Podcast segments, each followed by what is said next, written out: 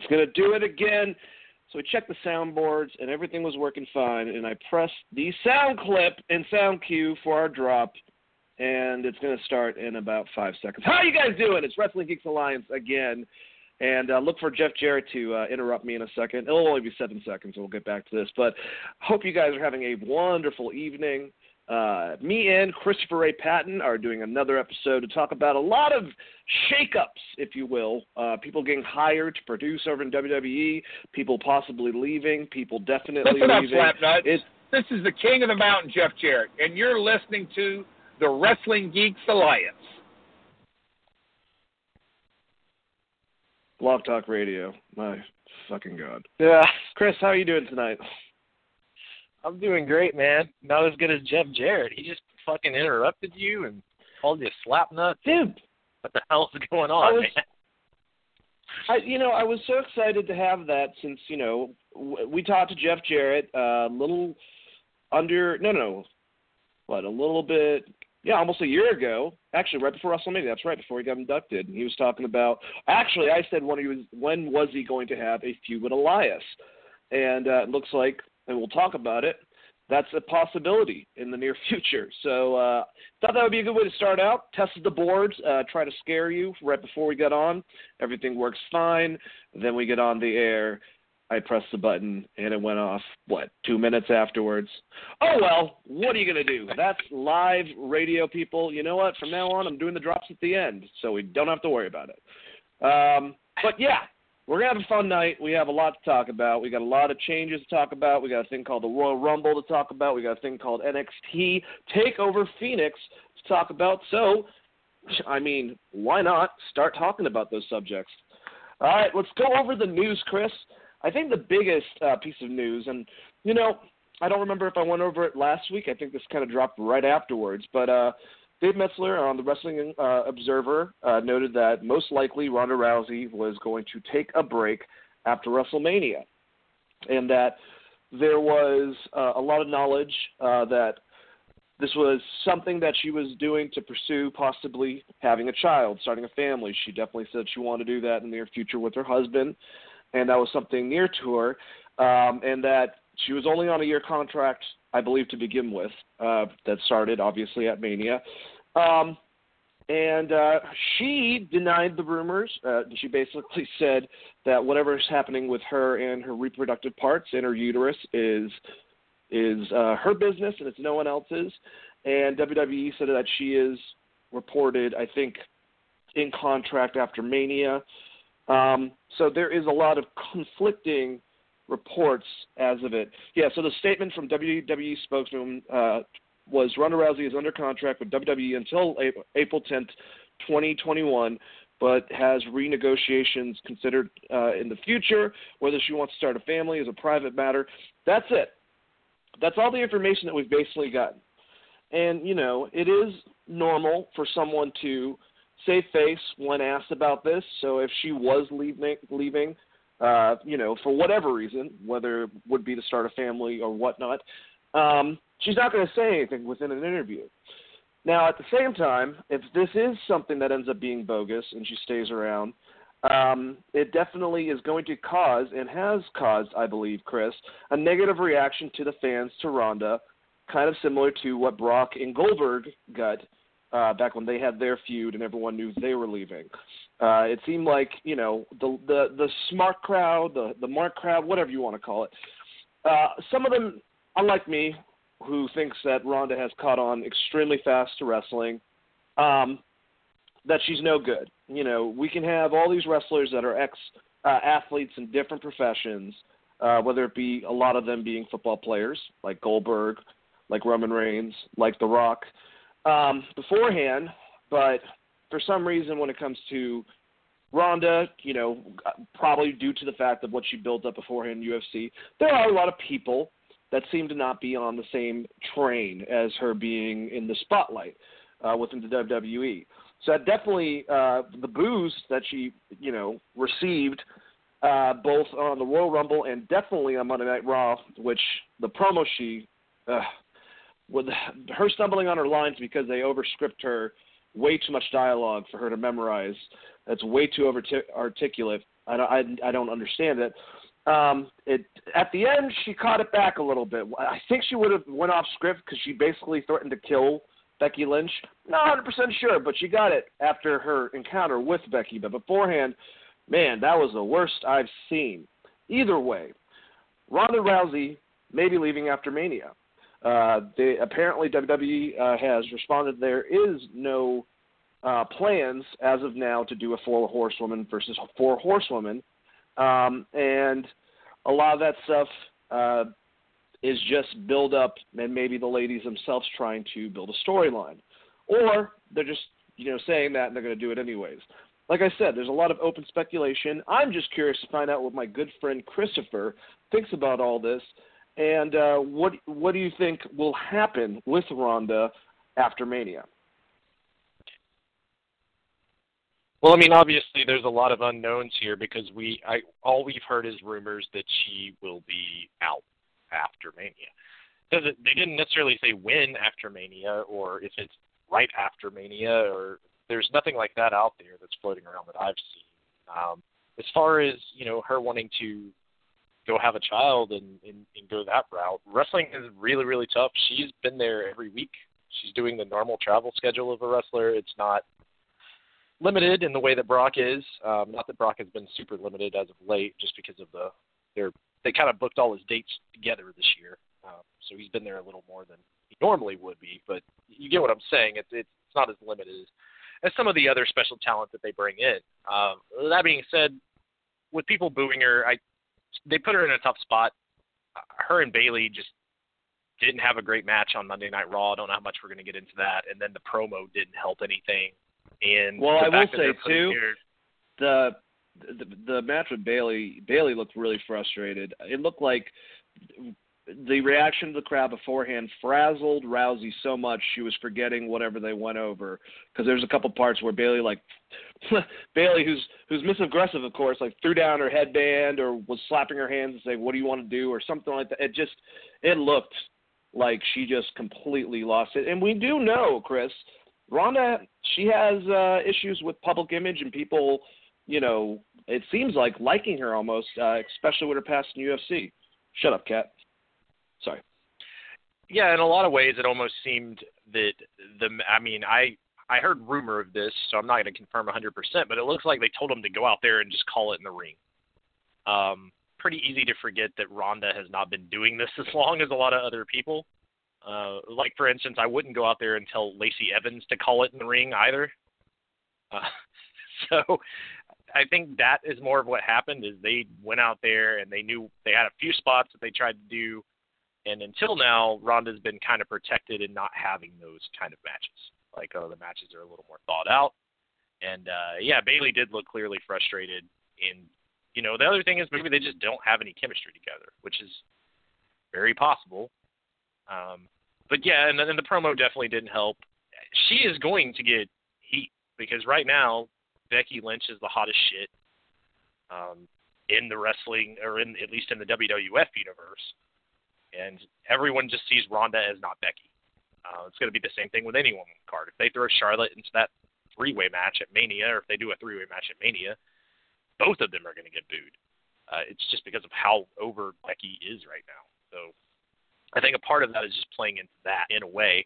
And then the other thing is just, you know, Becky's was a fighter first and not a wrestler. With Brock, a little more accepted because he was a wrestler first, then was a fighter, and then came back as a wrestler. And you know, Ronda's last two fights in UFC, it, a lot of people think that she kind of ran from UFC after getting beat. Um, but I mean, all that shit aside, I think that she's done a lot for the wrestling business. I think she's had some decent matches. I, I thought that the Royal Rumble pay per view match was fine, which we'll get into. But uh, yeah, the weird hate for Ronda. Part of it is, like I said, I think I think it's mostly just she's not a wrestler first, um, and her being booked directly to the top probably doesn't help her case. The fact that she's undefeated and she's trying to play this babyface role. Realistically, they should have booked her as a heel, like right off the bat. Um, at least in my opinion. But giving her these long scripts and trying to make her a baby face while talking to, you know, Sasha and Ronda or I mean Sasha and, and Becky and Bayley, who were constantly doing this four horsewomen thing and teasing this four horsewomen thing and, and saying like, "Hey, we were originally there."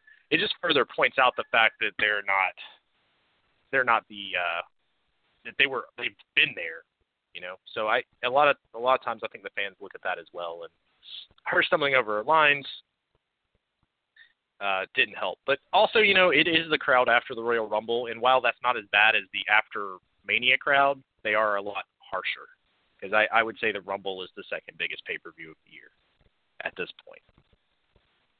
So uh, I, I don't have an answer for you, but that, those are my general thoughts on why it is what it is. No, I get that. I, I think that although with all of this, there is a percentage of people that don't like her. Like I said, uh, I don't want to. I love professional wrestling. I love all forms of it. You do too there are certain people that it's like they look at it a certain way, and uh, Ronda was not fit for this thing beforehand because she was celebrity and she was coming on the wrestling turf or whatever the fuck. You know, I just I've never understood that. Um, you know me when it comes to the perception of a small group of people that are trying to be loud about something. Um, compared to other wrestlers and Kurt Angle giving her uh, props and just all this other stuff, and even watching her match with Natalya that was completely called in the ring from what they said, and her match with Charlotte, and her match even with Sasha. You know, she's not, she hasn't dragged ass, and if anything, I think she's brought spotlight to professional wrestling and given it a little bit of legitimacy.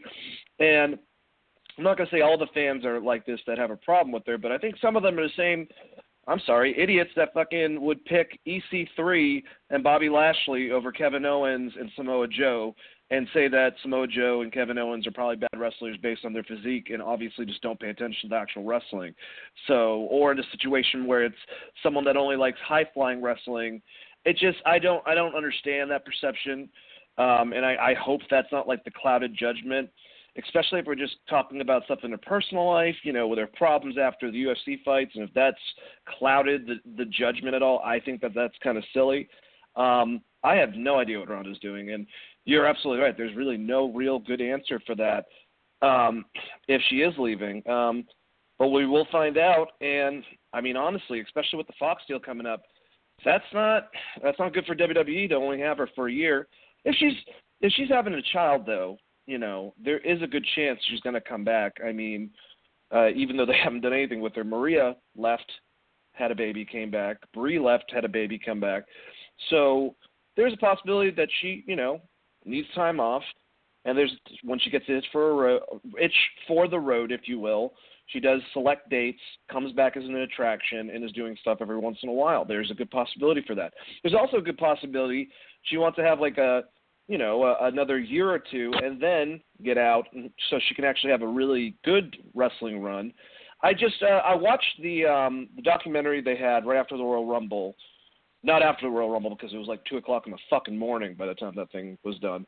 Um, in which they they kind of went into her reaction with WrestleMania last year and how much she loved wrestling and just talking about it and stuff like that. So I I I uh, I think there is a good chance that these reports could be false, but we'll have to wait and see after WrestleMania. Do you have any other statements about that before we move on?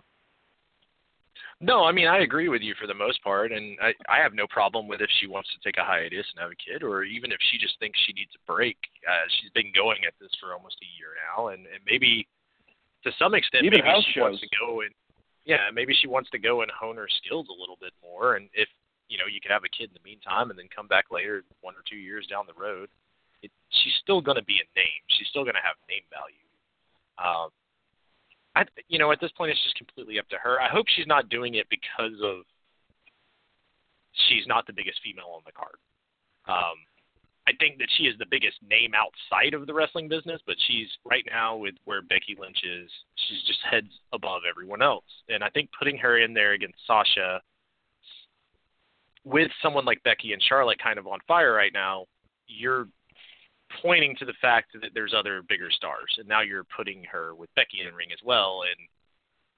And I, I don't know how her personality is. I, Obviously, I've never met Ronda Rousey, but they pushed her really, really fast, really, really hard, and probably told her that she was going to be a top star, and she's kind of not.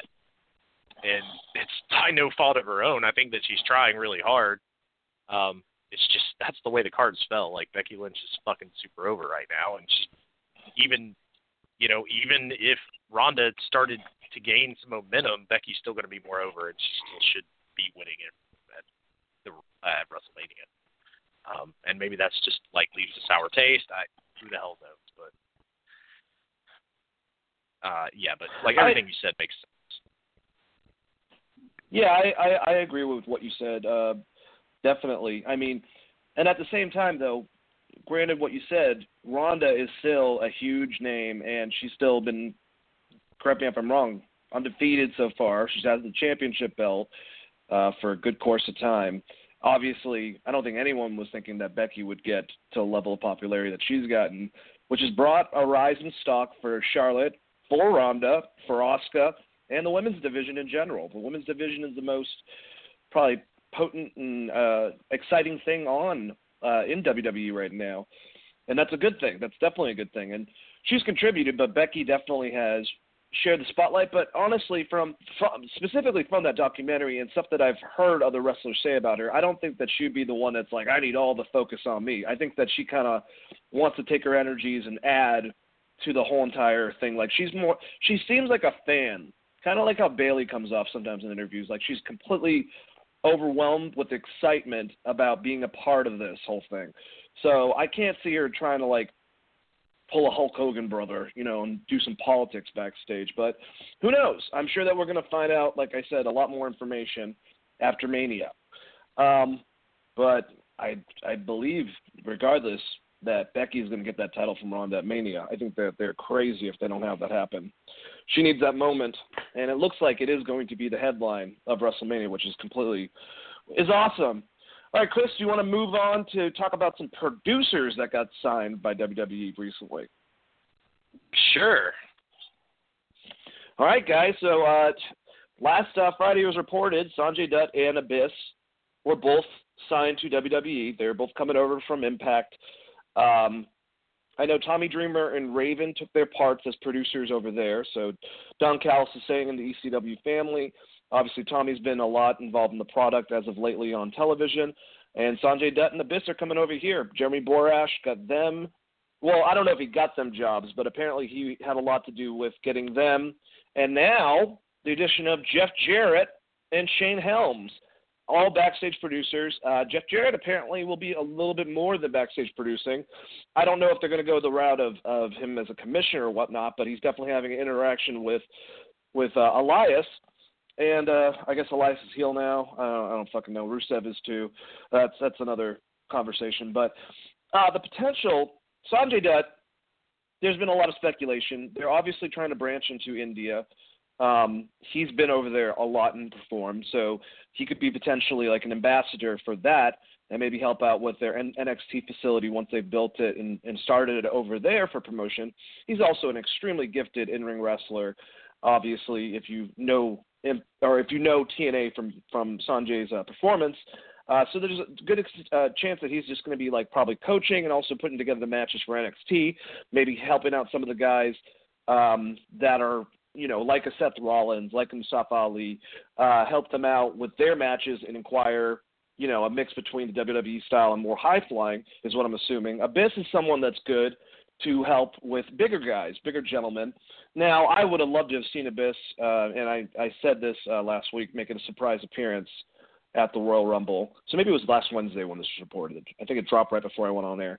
Um, uh, that would have been a lot of fun, even if it was a one-time thing. Uh, they didn't have Kane or Taker, so it kind of would have been a big guy to put in there, but that's fine. Uh, instead, they did Jeff Jarrett. Like I said, he's going to be having, doing stuff with Elias and Shane Helms. Um, so a lot of people are speculating that Jeremy Borash, who was hired and works now exclusively with NXT, which I have to say, man, I, I don't understand why they're they're. It seems like they're underutilizing Jeremy Borash in the sense that it, even if it's on NXT, he should be doing backstage interviews because he's got a great voice and he's actually someone that was really good with it. But Jeremy helped out with Jeff and Matt on the Hardy, the Broken Hardy universe, um, and he worked with all these guys in the back. Uh, you know, they were either wrestlers or producers back then. I know Shane Helms was heavily involved, so they're going to be providing their input for the product. Now we don't know if there's going to be any involvement with Jeff Jarrett past what he did with Elias on Raw, or Shane Helms, or Sonjay, or Abyss ever in the future as wrestlers. But Chris, as far as producers for the WWE, wherever they put them, NXT, SmackDown, Raw, you know, Sonjay going to India, do you think these are four names that are good to have as far as helping flesh the matches, do backstage producing, and also coach possibly? Yeah, I mean, right off the bat, Abyss I think is great, especially if he's going to be working with some of the bigger guys or people that work a bigger style. I would love to see him work with uh, Keith Lee and and kind of pick his brain a little bit. Um, at Shane Helms and Jeff Jarrett, I'm assuming will probably end up on the main, so it makes sense with you know Jeff Jarrett coming back. I think Shane Helms is a good wrestling mind, and Jeff Jarrett, um, while not liked by everyone, uh, I like him personally, and he was really nice to come on our show. Has always proved that he was a pretty good to me wrestling mind, especially with TNA and, and coming up with the X division and, and coming up with some neat ideas things that was different than what WWE was doing, and I think that they're going to need a little bit of that, uh, especially if you think about you know AEW's looming. They're going to be doing something completely different than WWE. I mean, to some extent, at the end of the day, it's it's wrestling, but New Japan's completely different than Impact. Impact's completely different than WWE at this point. Uh, you know, MLW is completely different than all of them and then you have Lucha Underground, which is just fucking also its weird own thing. So getting these new perspectives, and especially people like Jeff Jarrett and Shane Helms, who kind of worked uh, everywhere. Jeff Jarrett, to an extent, even worked back in the territory days. I think these are all good pickups. Sonjay Dutt's also a great performer. Um, putting him in the Indian market's kind of kind of a neat idea. I don't I, I I don't think he would solely be there unless they set up some kind of tournament or, or do something where he would be there full time unless he's being a trainer or, or training one of their performance centers. There's a lot of um, a lot of good wrestlers that you know. I to me like Jeff Jarrett, Shane Helms, Abyss, Sonjay Dutt. These are all wrestlers who've been well known for a long time, and there's a lot that they can bring to the roster and a lot of ideas that are probably different than the way you know WWE's been booking things for so long. So it's it's interesting, and I, I think it's cool. Um, I'll be I'll be a little excited to see where, where they go. I would love to see Abyss work with some of the larger talent, um, just because I always thought that he he was really proficient in ring, especially w- with working with smaller people. Um, he worked with a lot of the X Division guys. Like I, he held the X Division title in TNA at one point in time, and I think that's something that Braun could really benefit from. Uh, sometimes his matches with smaller people look really sloppy to me, and uh, like that would be something would be very beneficial for him. Uh, but yeah, I, I think it's exciting all around, and like I said, these are big names. Jeff Jarrett is a good get for a producer role, and I'm I'm glad to see him back clean and in the wrestling business and doing stuff and and being happy because I like I said I've always liked Jeff Jarrett at least at least TNA Jeff Jarrett and late WCW Jeff Jarrett, not so much WWF Jeff Jarrett, but that's more of his character. Are you not great? yeah, I like Slapnuts Jeff Jarrett. That's my uh, that. I mean that version of Jeff Jarrett to me personally, guys. This is my own opinion. I'm not going to say the best heels of all time, but he was in my top five probably as someone that I hated. I really, and it wasn't go away heat. It was like I he was just a very convincing heel uh, in his later days. Now he's not up there as much as like say Triple H, Hollywood Hogan, or Ric Flair, but or Owen Hart for that matter. Oh, I was a I hated Owen for a long period of time. He just kept on messing with Bret and Shawn too much, you know.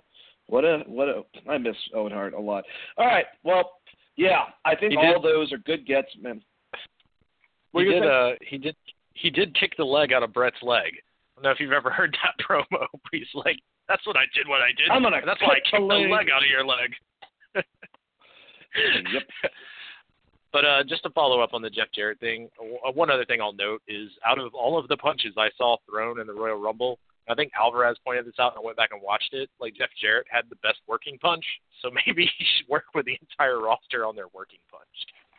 Pretty fucking. Yeah. Yeah, especially Shane uh, McMahon on that whole thing. Um, because I don't understand how the hell they're so bad. But like he's like the opposite of uh, Jerry Lawler for Christ's sakes. I love Shane, Shane O'Mac, but it's like a fury of just like soft stuffed animals nailing the fuck out of people. I funny thing is, it's a little bit off topic, but fuck it. Um, you know, I looked up. There was like a list I think on Reddit. Someone listed their top ten workers with the best, you know, working punch, and I found it funny that you know Jerry Lawler and uh, Terry Funk were one and two. And the reason why I say that is because they also had people, obviously, like Ric Flair, Bret Hart, you know, a good a good amount of people. And I'm thinking to myself, well, like a working punch is like, you know, you're making it look like it's more devastating than it is. And I'm pretty sure from many different people that Jerry Lawler and Terry Funk were just hitting the shit out of you. Uh, you know, so is that really? Do you think that's really a working punch in that matter? Like if they're just working steps well, and just potatoing the shit out of people? I, I think it depends on who they were facing, right? Like if you're facing Stan Hansen, then you're going to have to punch him back. Yeah, that's a good point. I just remember so, Bret I Hart mean, a lot, talking about an interview.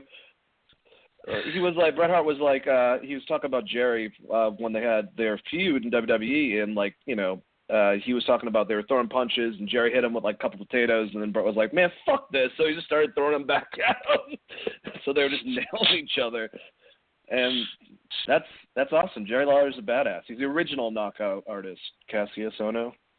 Um, but yeah, any other any other last comments about? I don't even know what the fuck I was talking about.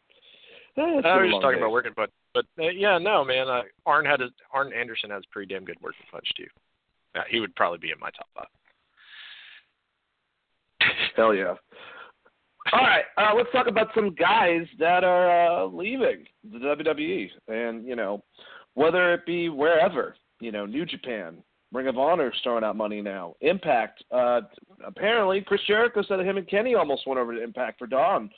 So people are, are, are giving out money, and then there's this entity called AEW with Tony Khan, and uh, people that are not happy, you know, are are making it known.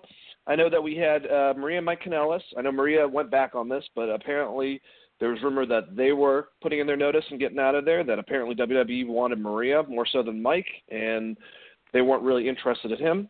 Um, Dolph Ziggler was rumored to not renew up on his contract that's coming up, uh, and Dolph even told an interviewer that he wasn't. He wasn't going to be at the Rumble. He changed his name on, you know, um, on Twitter to his original name, and then he was at the Royal Rumble, and still no word on that. The revival uh, that was confirmed that they actually did ask for their release. WWE's trying to renegotiate. But then you watch the Royal Rumble, and one of them, the one that was the most vocal and has made the most comments about fighting the Young Bucks on his Twitter, uh, D- Dash Wilder, was not on there. They instead made a hodgepodge team with AOP for the hell of it and still had them lose with a stipulation where both teams would get a title shot if the combined powers, if Rezar and um, what you call Scott Dawson were able to pull it off against Roode and Gable.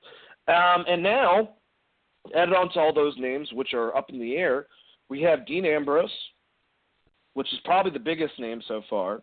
Um, after Raw, he put he put in his notice. Um, you know, there's a lot of stuff on WWE's end. Uh, I think a lot of people have heard the interview with Stone Cold Steve Austin, which was kind of fucked up at the end of Stone Cold to kind of like start just annihilating Dean basically throughout it talking about how complacent he is. Just if if you're gonna do that, I just feel like, and I love I love Stone Cold. If you're gonna do that, that should be off the air and not a part of an interview where you're just calling someone out. But to note, that has been confirmed by many people in the back that he's very complacent. He hasn't really enjoyed anything. And then on Dean's end, he's not enjoying uh, his creativity. He didn't like his heel turn. Uh, he liked being sinister, but he didn't like it just being driven apparently by the whole Roman Reigns thing. Um, and then when they just switched it and just completely got rid of it and did the whole Bane thing, he hated. He apparently hates hokiness. So I don't think he's going to be fighting Joey Ryan anytime soon. I think Joey Ryan actually made a funny Twitter remark my buddy sent me, uh, saying that he won't be fighting me anytime soon. Then, um, but uh, getting back to Dean, yeah, and Renee Young works still for WWE, so that's a very weird situation. Now, obviously, we've had CM Punk leave. AJ Lee was still there. Uh, we had um, another situation where Austin Aries, back when he was with Zelina Vega, when she first came there, he left almost immediately uh, with his whole situation. So I'm sure it's happened more in the past where two people work for opposite promotions or whatnot. It's just uh, probably the biggest get uh, that another corporation. Now, apparently he's friends with Cody. Apparently he's friends with Chris Jericho. And from what Chris's tweet, which we won't really go into it because I think that you were right, Chris, with you know Y2J was playing the heel a little bit.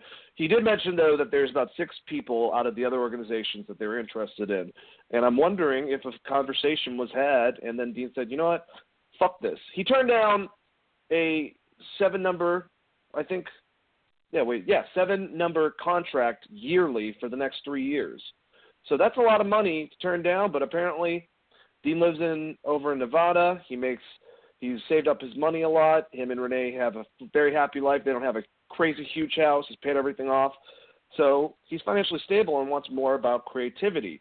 Um, what is going to be in Nevada, though, in Las Vegas, is double or nothing. So I'm just wondering where Dean could go. I think that we're going to see Jon Moxley emerge somewhere. Now, it could be, you know, since he's really good friends with Sami Callihan, maybe he works out something, starts working Impact, MLW, that whole entire thing that all those guys work at. Or maybe he goes to AEW. I don't really see him Ring of Honor. He's probably not going back to CZW, but I could be wrong. Don't see him going over to Japan. I love Dean. I think his personality is tampered with. A lot of the stuff that I've seen from him in CZW, and I'm sure Chris will say the same thing, was a different dynamic than what he's been given. 2016 was a good year for him, but creative wise, I don't think he's really been that relevant since he was a part of the Shield.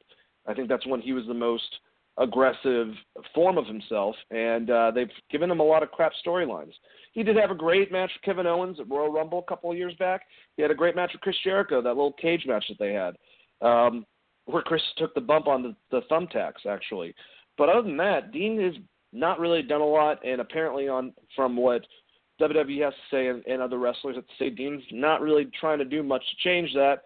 And now it seems like he's getting out. They're granting his release, and Mr. Uh, Jon Moxley will be going somewhere else. We also know that Hikaru Itami, aka Kenta, you know, trained by the amazing Kenta Kobashi, Kenta Kobayashi, which is weird with their names are being so similar. Um, Pro Wrestling Noah, uh, huge star in there, huge star in all Japan. Um, you know, huge star in Ring of Honor. Great matches that I've seen with Daniel Bryan from back in the day, uh, Nigel McGuinness. Um, you know, they never really utilized him at all. He kind of floundered in NXT. He got injured by I think KO. Uh, came back, nothing really worked out, and now it looks like when he he was sent to 205 Live, I said last week that if if uh, Buddy Murphy picks it up and they don't give it to Itami, I feel like this is a good sign that Itami is going to be looking to go somewhere else. It looks like that's actually happening. Now that's a different situation. They haven't granted him the release, so they might be trying to rework things, or they could do what they did with uh, uh, what you call Neville and make him sit out until his contract's done. Not really sure. I know I've been rambling and talking for a while, Chris, but I was trying to give a good breakdown for everyone. What do you think about all this? Uh, I Kenta right away is really interesting to me because I think he does fit into a little bit of what I assume that they're going to do in All Elite Wrestling, which is do uh, a more Americanized version of what they were already doing in New Japan, uh, especially with the way they talk about wins and losses mattering. And I think he would work really well with a lot of those guys, just size wise. Uh, so I, I think that's a good fit for Kenta. If I was him, I'd kind of want out too. They really didn't utilize him very well after he came back from his injury in NXT, and then they immediately threw him to 205 Live. I think he is you know, a pretty damn good wrestler uh, all around and, and can be utilized a lot better. I mean, what, and there was a match he had for the Ring of Honor Championship with Nigel McGuinness and Davey Richards, I believe. I want to say. No, maybe it was just Nigel McGuinness. Um, that was fucking incredible and, and I've seen several matches like that with him, even going back to some matches he had against Taylor Black, who is or Tyler Black, who is now obviously Seth Rollins. And I, you know, they really, I don't think they really gave him a fair shake, and I don't know if it was because he was injured in NXT or what happened with that, but I'm interested to see him go somewhere else. With Dean Ambrose, um, my biggest worry with him is that they might try to contract hold him similar to what they did with Daniel Bryan, where they're like, well, you were injured for this whole time, and it's kind of written into your contract that like, you know, it's two years for two years, and for six months we paid for you to be injured. I'm hoping they don't do that with him. Um, I could really see him going I'm pretty sure- like Impact. I'm pretty sure I heard though, unless uh, they said opposite on the Observer, that they did grant him the release. So I think they are letting him go. Yeah, but I mean they've granted releases before, and then Dick's wrestlers. They can still hold a person. fact. Oh, I didn't. Yeah, know. they can. I mean, just you're granting the release, but it's a 90 day non compete. But if they tack on, I mean, they did that to uh, Pac. Neville. Yeah, they. I mean, they basically did that to Neville, um, and, a- and a couple of other wrestlers, if I'm not mistaken. But that, I mean, that's been the big talking perspective, even on the Observer, is that, you know, are they going to try to hold these guys? The fact that they're putting it on their website, I think that they're, they're not. I think they know that more of this is coming, and what they don't want is for these guys to get together and start a lawsuit. So I'm hoping that they just let them go. Um, I mean, they they tried to do this with Brock Lesnar as well. Brock Lesnar being the big name when he left, uh, it was written into his non-compete clause that he could, yeah, he could try out for the NFL, but he shouldn't go wrestle, and then he went and fucking wrestled anyways. And then they tried to sue him, and then the lawsuit didn't go anywhere. So looking at that, I mean, I would assume all these guys are going to be at least after 90 days be somewhere. And with Dean Ambrose, I could see Impact more than All Elite Wrestling. Hideo Itami, I could see him in either New Japan or um, All Elite Wrestling, and then I guess probably as a third option. I- mean, you know, I, he has relations in Ring of Honor. I think he could probably fall back there, but I just don't see him going there. I think it would either him be going back to All Japan or New Japan, or um, you know, trying his hand at All Elite Wrestling under some kind of contract. Yeah, if, I'm thinking about that, Dean, Dean, in you know, if if Sammy and and and they reach out to him, him and Impact and MLW, they do a lot of his style. They let him go completely ape shit. It's closer to him, I think, in most locations they film at outside of Orlando, because they do a lot of stuff on the West Coast and in Canada, and he lives in Nevada. Well, it's not like Canada's, you know what I'm saying. Anyways, um, so Dean and Impact could definitely help out a lot. I could see him also going to AEW. Um, Hideo Itami, I'd love to see him in New Japan because he'll get probably, I mean, honestly, besides Ring of Honor, uh, a lot more publicity over here, and a lot, a lot of eyes will look at him. And I think there's some great matchups um, against him and Naito, against him and um, Tanahashi, against him and a lot of different people. Man, I wish Shibata was still wrestling. They would have had a fucking banger. They've always reminded me of each other. Anyways, but yeah, there's a lot of options over there. I could see him going back to Pro Wrestling Noah um, and and doing stuff with them. I believe he, that was one of the main ones that he was a part of for a long time. And uh, if they does New, New Japan, they have a partnership with Ring of Honor still, at least uh, that we know of. Uh, I don't know if it's going to change in the future. Basically, All Japan still there, obviously not as publicized as New Japan, but there's a lot for that. Uh, the Kanellises, if they leave, I think they're going back to Ring of Honor. I think that Mike Kanellis is going to rejoin the Kingdom, and that was a, a place that they liked being at, and it looks like they're giving a lot more money to contracts over there from Sinclair.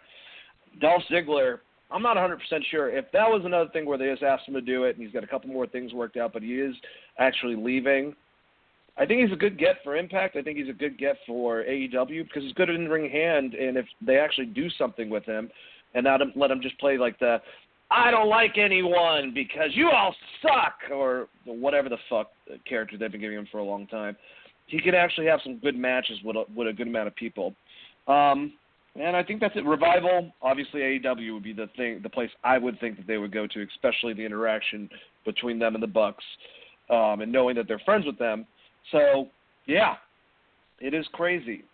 Um, Yeah, I mean, two small. just to just to follow up, because I didn't mention Revival. Uh, Revival, I, I agree with you 100%. I think All Elite Wrestling makes the most sense, simply because they've already they have a feud already pre-built uh, with the Young Bucks, and I think most of it is. and they want to build a really strong tag division. That's that's that's one of you know the Jackson brothers' main thing is is having the best tag division. So, you know, if they if they like their interaction with the revival, that's a team that's known. I, that's why I think they're going to scoop up the Briscoes. They already have SoCal. They're going to get a lot of the big tag teams. Maybe LAX eventually. Um, uh, the Lucha Yeah. Brothers, maybe. You know. Yeah, I, I agree with you 100%. If they really go that route, they have a tag team that that really really stand out for sure. Um, Maria and, and Mike Kanellis, it seems like they put that out there and then they immediately gave her a big spot in the Royal Rumble and it sucked and the fans hated it. So after that, I don't know that the WWE really is going to give much of a shit. I mean, we'll talk about the Rumble later, but I I just don't see that that their characters aren't going to work in WWE, and they're never going to get the screen time that they want. And obviously, they feel slighted. So I think they both should part ways. I agree with you. I, I feel like that they make more sense in Ring of Honor. And uh, I think that's it. I mean, the only other one I would name, it's kind of outside of WWE, and I don't know if you're going to go into it on a news topic, but Kushida did have his farewell match in New Japan with Tanahashi. It was a really that, good match. And uh, oh, they already had I, the match. I, yeah, the match is the match has happened. He had his farewell match. Oh, said goodbye damn. to the crowd. And he is one that I would really love to see in All Elite Wrestling. I want to see an American destination for Japanese wrestlers that aren't that isn't WWE, where maybe they can use them a little better because they're going to have Kenny there and and uh, the Young Bucks who worked in New Japan for so long. That I'm hoping that we can get some of that international flavor in an American branded wrestling company where it doesn't seeming like they're an afterthought. Like the way I feel about Itami and Nakamura, um, even Tozawa to some extent, is they've they've kind of seemed like an afterthought a lot, especially here recently. No, I agree. Even Asuka for a while too. I mean, especially after what she did in NXT. I'm glad they gave her the title finally, but it was like really, and I'm scared honestly for Kairi Sane and um, Io Shirai just because there's a lot of competition, and it seems like I mean, one thing, and I, I, I think Hideo Itami, I've heard of him a bunch. He can definitely speak English, but especially with those assholes that say what and shit, which pisses me off. I don't think it has anything to do with it, but that doesn't help the wrestler themselves, the performer. But you know, with an accent, a heavy accent, it can it can just cause problems. And I really just hope that that's not part of the mindset of why it's hard for, for these guys to get over. Because Shinsuke, to me, got over without doing the stuff that he was doing wrestling wise in New Japan, but with his personality and with and it's it, I don't know I I don't know if it's it they should have valets or if they shouldn't. Um, but whenever they do do the promos, it just it it's kind of exposed, and it seems like a lack of interest is put in by the WWE when they can't get over that way. Is that is that a weird thing for me to think? No, I mean I don't think it's weird at all. I mean I think New Japan treats it very differently. Uh, like uh, in comparison, New Japan has had yeah. Gaijin wrestlers forever, and they still cut promos in English. Yep. And the fans just have a more respect. I mean, a lot of it's just having respect for the performer. But I mean, even you know, even when they gave Nakamura a gimmick where he told people he didn't speak English, they just forgot about it like two months later. so it's more just that. It's like that they I, the Japanese wrestlers, even the big performers that they have signed, they don't do enough with, and they just kind of get thrown by the wayside. And hopefully, all elite wrestling is different. I think it will be, considering I think the respect that a lot of knowing that a lot of these New Japan stars will have a little bit of a following uh, from Japan, especially if they land Kenny Omega. I'm hoping that that'll turn around and you, will see guys like Kushida and Hideo Itami, and uh, maybe even a working relationship with All Japan or New Japan. Yeah, and I hope to see that too. Um, it should be interesting though to see some of these guys show up in different places. We'll have to wait and see. Uh, unfortunate they're leaving WWE, but they're not going to be forgotten when they leave. That's for sure. All right, got, like I said, I got two more smaller items. Um, I got some good news and some bad news, Chris. I'm going to give them both to you. Um, Roman Reigns. Uh, it was confirmed by WWE and Dwayne The Rock Johnson that he would be joining his cousin Dwayne in the Fast and Furious sequel, Hobbs and Shaw. Uh, he plays, I, I believe he's actually playing his brother within that movie. And uh, in the pictures uh, that they post, you know, he was he looked in great shape. He's obviously um, he seems like he's he's coming on treatment very well from the pictures, and it's awesome that his cousin got him something to do in the meantime. And it looks like they're doing um, some type of Samoan um, some uh, dance basically within there. Um, basically, the ones that you wouldn't want to see the Maui Warriors running out and doing to you if you ended up on one of the Pacific Islands back in the 1500s and 1600s and stuff. So, uh, yeah, it's um it's interesting. I'm very excited about that. I'm happy that Roman's you know he looks healthy, and um, I'm hoping he's he's beating his cancer. Cancer basically. It's awful that he has leukemia, and I'd like to see him back in WWE. Um, unfortunately, Ember Moon won't be back in the WWE. She's out for a while. She got uh, she re-injured her elbow uh, in the Royal Rumble, and she has to get surgery. So she was in an interview, and she said she will be out uh, for quite some time uh, for the surgery. They didn't give an exact number, but that usually, I'm going to assume, means six months or more, um, or they would probably say something. Uh, but we'll probably find more information on that. Chris, what do you think about Roman Reigns joining um, Hobbs and Shaw, and uh, unfortunately, Ember Moon now having to take some time off because she was injured? Well, see, I'm a little torn. I think it's really cool that he's doing a movie, and I'm interested in seeing it. But I'm also torn because it's split off of the Fast and the Furious franchise about the Rock. Yeah, I'm not saying I care I about guess, the movie. Yeah, it was like it's like a prequel to Fast and the Furious and how he became a cop that then turned into part of the family in the Fast and the Furious storyline. But outside of that, I think it's cool. I mean, it's cool to see those two do that. It is a it, it, to me, it's you know neat. I'm glad to see that Roman Reigns seems like he's doing well, and um, hopefully we'll see him back in the ring soon. As far as Ember Moon goes, sucks about her injury. Luckily, it didn't come while she was getting a huge push. Uh, I think if Ronda does leave and Ember comes back from injury, she'd be someone that you could point to and go, okay, that could be a future champion. We have, you could even turn her heel if you wanted to. There's a lot of stuff that you could do with her that could be pretty awesome because she plays such a mysterious character and they haven't really built her up on main yet. I, I feel like there's a lot of ways that you could go with her, and I, I know it sucks to say like I'm not glad that Ember Moon got injured, but they haven't done anything with her, and to take her out away from what's currently going on in the women's division with how big this WrestleMania and the Royal Rumble was and, and the, the run Becky's on and what inevitably is going to lead up to either a three-way match that's going to overshadow the rest of the female wrestlers. It might not be bad for her to take a little time off, get healed up, and come back better than ever. Hopefully, you know, she has a she's back by SummerSlam, and we get to see a huge, you know, Ember Moon moment because I think they haven't utilized her properly. Absolutely, that's a very good point. I mean, silver lining is the fact that when she does come back, the women's division is hot. It's on the rise. It's going to probably be like this for a while, and maybe there'll be more of an opening for her to be able to do something in. I definitely can agree with that.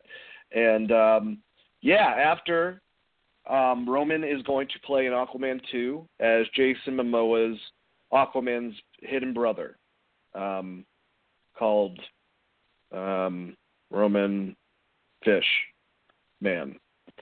All right, that was a really bad joke. I'm sorry, guys. Um, all right, let's move on and talk about NXT Takeover and the Royal Rumble.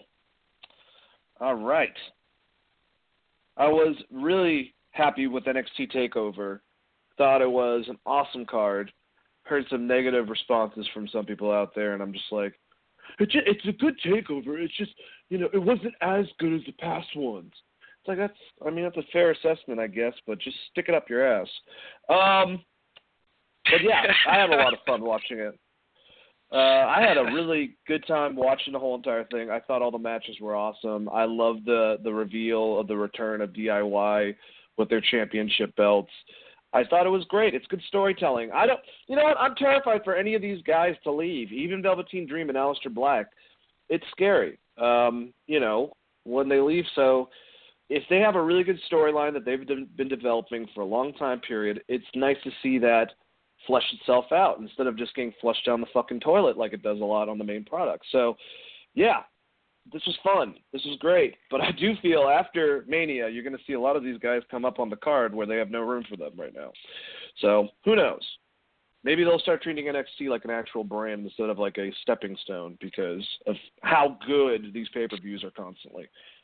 So we had the War Raiders go against uh, the Undisputed Era for the titles. Uh, this match was extremely hard hitting. Um, I mean, it was O'Reilly and um, Roderick Strong. So right then and there, it's like talk about great uh, working punches, especially with Roderick Strong. He looks like he's just nailing the shit out of people. And then the War Raiders are just super tough. Um, you know, kind of I well more than the Ascension at least, kind of like a modern uh, LOD almost. Just dominating these Vikings. They're scary. They're monstrous. The funny thing about it, Chris, is that Rowe is seems at least from what the things that he does is, is the stronger of the two, and Hanson is the more agile of the two, doing cartwheels and fucking that dive that he did to the outside that he completely ate shit. Like it was a really fun tag match, and that's what NXT does. Um, they're up there for me uh, with uh, Ring of Honor and uh, what you call it, uh, New Japan when it comes to just tags matches, just having good ones. Um, that I think WWE, uh, the main product, lacks, and just a fun story. Them beating the crap out of each other. They got out of, out of each other's finishers like a million times. Um, and uh, the War Raiders won. They are the new NXT Tag Team Champions, and it looks like that um, who knows? But uh, the Undisputed Era might be losing a little bit of their gold. Uh, maybe they're getting pushed up to the main product as a group. I would hope that they wouldn't try to just individualize them, but uh, who knows? Maybe they'll get them back. I could see the War Raiders having them for a while. What did you think about this match, and what do you think about the new champions? I think the War Raiders are the right people to put the belts on. I do think that you're you're getting into the point where they're looking at the undisputed era and they're saying we should these guys. And hopefully, before they do that, they work with DIY in some form and format. But uh, specifically, some sort of feud between the two groups with, you know, Gargano and Ciampa both having gold at the end of this night. I think that would make a lot of sense with them just being gold hungry. I think there's a lot of good matches you could get out of that from the individual members that are in DIY as opposed to tag. You don't necessarily have to just do tag team stuff, but you know, I think there's a lot of stuff that you could could do there. The match itself, I thought was really, really good. Uh, if I was nitpicking it, I would say they kind of just threw tag team rules out the window midway through this fucking match. Like it came off as more of a tornado tag match. Uh, yeah. Which they could have easily just called it a tornado tag and, and did the same match, and it would have made more sense. Outside of that, like all the work inside the ring was really great. Um, I don't know. I thought I thought it was a good match. It, it, it ran the proper amount of time. It, there wasn't really anything that I can nitpick about it too much. It was just a very enjoyable opener. It's cool to see new tag team champions, and it's exciting to see where they're going with Undisputed Era. I, I don't think that they're just going to go directly up. I, I do think that there'll be a, a stopgap there with Gargano and, and Ciampa. Um, but yeah, all, all exciting stuff. I like I said, I, I did enjoy the match a lot. Do you think uh, I mean, I just don't want to forget about asking this at the end of it, but at the end of of uh, NXT Takeover, um, Brooklyn basically uh, for WrestleMania weekend, does DIY have all the belts? I think it's. I mean, I think the answer to that question is who's getting pulled up, right? Or if they're pulling yeah. up Gargano and Ciampa, then yes. If they're pulling no. up, or you're talking about if they're pulling up DIY? Well, no, no, no. Oh, are you saying if they Maybe- individualize them basically, or if they put them up together? I'm just saying, like, do you think that they will have, as a unit, the tag belts, the champion, and the North American, or do you think they're going to lose everything and go up uh, after that takeover? I think it's more likely that one of the two of them lose a belt and go up. Probably more so Gargano than Ciampa. I think they're going to leave Ciampa there for a little bit until they can build up someone to face him. I like that. Uh, Uh, hopefully, they remember but- to put Tommaso Ciampa on the next NX or uh, WWE 2K game. Fucking idiots. Yeah, but I mean, I could I could definitely see your scenario as well, where DIY with it all. But the problem with that is, how do you defend all of the titles?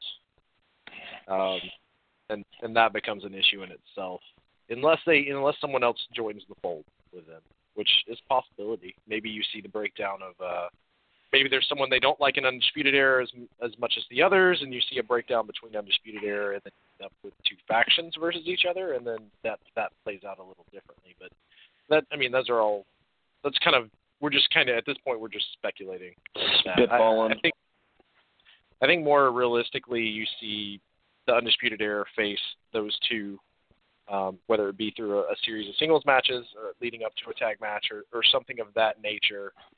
Um, and then Undisputed Era ends up going up after losing. I don't think that they necessarily need the belts at this point. I think they're over enough, and the fact that they're a faction, they could go up to the main card and do make some noise, specifically somewhere like um, SmackDown uh, I don't know what the hell they would do with them on Raw, but moving them to SmackDown is the thing. I think this is a, another reason why these releases are kind of being announced and they're okay with moving along. It's because they've done such a good job with building the NXT roster that moving these guys up to the main brand may not be that big of a deal, especially if you're losing Ziggler, you're losing Ambrose, you're losing uh, Hideo Itami, you're losing, you know, a, a tag, or you're losing Maria, maybe, possibly you I assume that there's going to be others that follow suit, and when that happens, now you just had a bunch of other roster spots open. That becomes a kind of a different conversation. Yeah, as far as that's a good your point. Idea would be, it, it it's just going to be weird to see because they do have a lot of talented guys that are kind of just stuck facing each other on NXT right now. Yeah, I'm not saying it, you know it would last long if they did it, but it would be a cool stunt that that actually happens.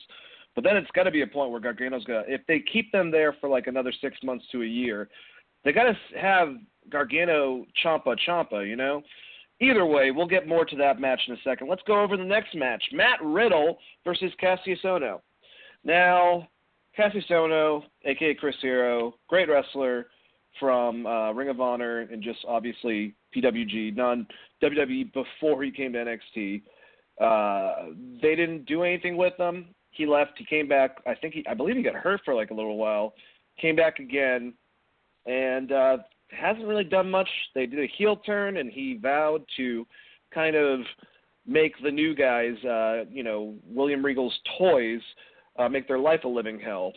Uh, so him and Matt Riddle had their interaction um, at a takeover. I think the last takeover actually. Matt beat him extremely quickly with one knee, I believe. Um, then they had another follow-up match.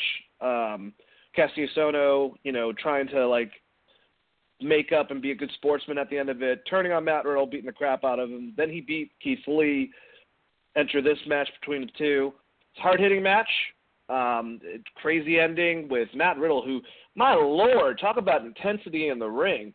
You know, I'm glad that he's legitimate, but he has a, that that Ultimate Warrior Goldberg that type of intensity in him uh, when he he looks pissed basically, and beforehand he comes off as such a well such a bro. Um, but yeah, at the end of it, he mounted uh, Kassius Ohno's back and obliterated him with a series of forearms to the head and neck until he tapped out. So he didn't even tap out to a submission. Um, I know Cassius Soto. I don't know if he's becoming a trainer. I well, I I know that he is a trainer, but he's not full time. I don't know if he's making that transition. If they're going to put him on the main product, which I'd love to see him uh, do that, but I don't know if that's in the cards. Uh, it looks like he's doing a thing that a lot of older wrestlers do, where they're trying to put the the uh, the young boys over, even though I think he's still in his 30s. But um, I don't know, Chris. How did you feel about this match, and what do you think about the future of Kassius Ohno? I, I think the biggest thing with this match is the fact that Kassius Ohno and Chris Hero just has zero connection with the crowd. They haven't done a good job building him. I don't think anyone believed that he was going to win this match, um, and I think it hurt the match overall. Uh, I like the elbow submission. I think that was kind of cool. Beating someone into submission is not something they've done a lot in either NXT or WWE, so that was kind of a neat, um, neat thing. I agree with you with uh, Matt's uh, Matt Riddle's intensity and in, in the way he looks. He does have a little bit of a vibe where he almost snaps like a like Hulk Hogan or Ultimate, uh, not necessarily hulking up, but just differently. Um, and it kind of works. Like it, it's it's pretty good. I mean, the biggest thing I got out of this is it, I don't see them doing anything with Chris Hero. So if he's going to step back and be a trainer, that's cool. Um, but I, I mean, I also think there's a lot of room for him out on the I don't want to say indie scene, but on different wrestling companies. Um, him going back to his home in Ring of Honor for the right amount of money, I think would be good for both Ring of Honor and for Chris Hero. He can return back, finish his career in Ring of Honor, and kind of get the notoriety that he had previously. He is just, to me, like the NXT crowd just does. I don't know if it. I mean, a lot of it's the way that he's been presented, but it, they just did not seem into this match in the way they were to the rest of the matches on the card, and then also just like they've been kind of sour on Chris Hero for a while, which I, I feel for him because I think he was really great when he was in Ring of Honor. Um, and his little run in 2016 when he was uh, in NXT and in Ring of Honor, leading into when he signed in NXT, was pretty good. But it's just it's weird to see where he's at now, and uh, yeah, who the hell knows? I, I don't really know what. They're... Yeah, completely agree. All right. Well, uh, the next match was for the NXT North American Championship match. For me, this was match of the night. We had Ricochet going against Johnny Gargano. Look, I would love to pretend that you know. I even watched Chris a little bit before we even went on air. I watched a highlight reel of this. I still can't. They did so much in this match. I can't remember exact things from it, but it was an inc- like they they literally threw each uh, everything but the kitchen sink at each other.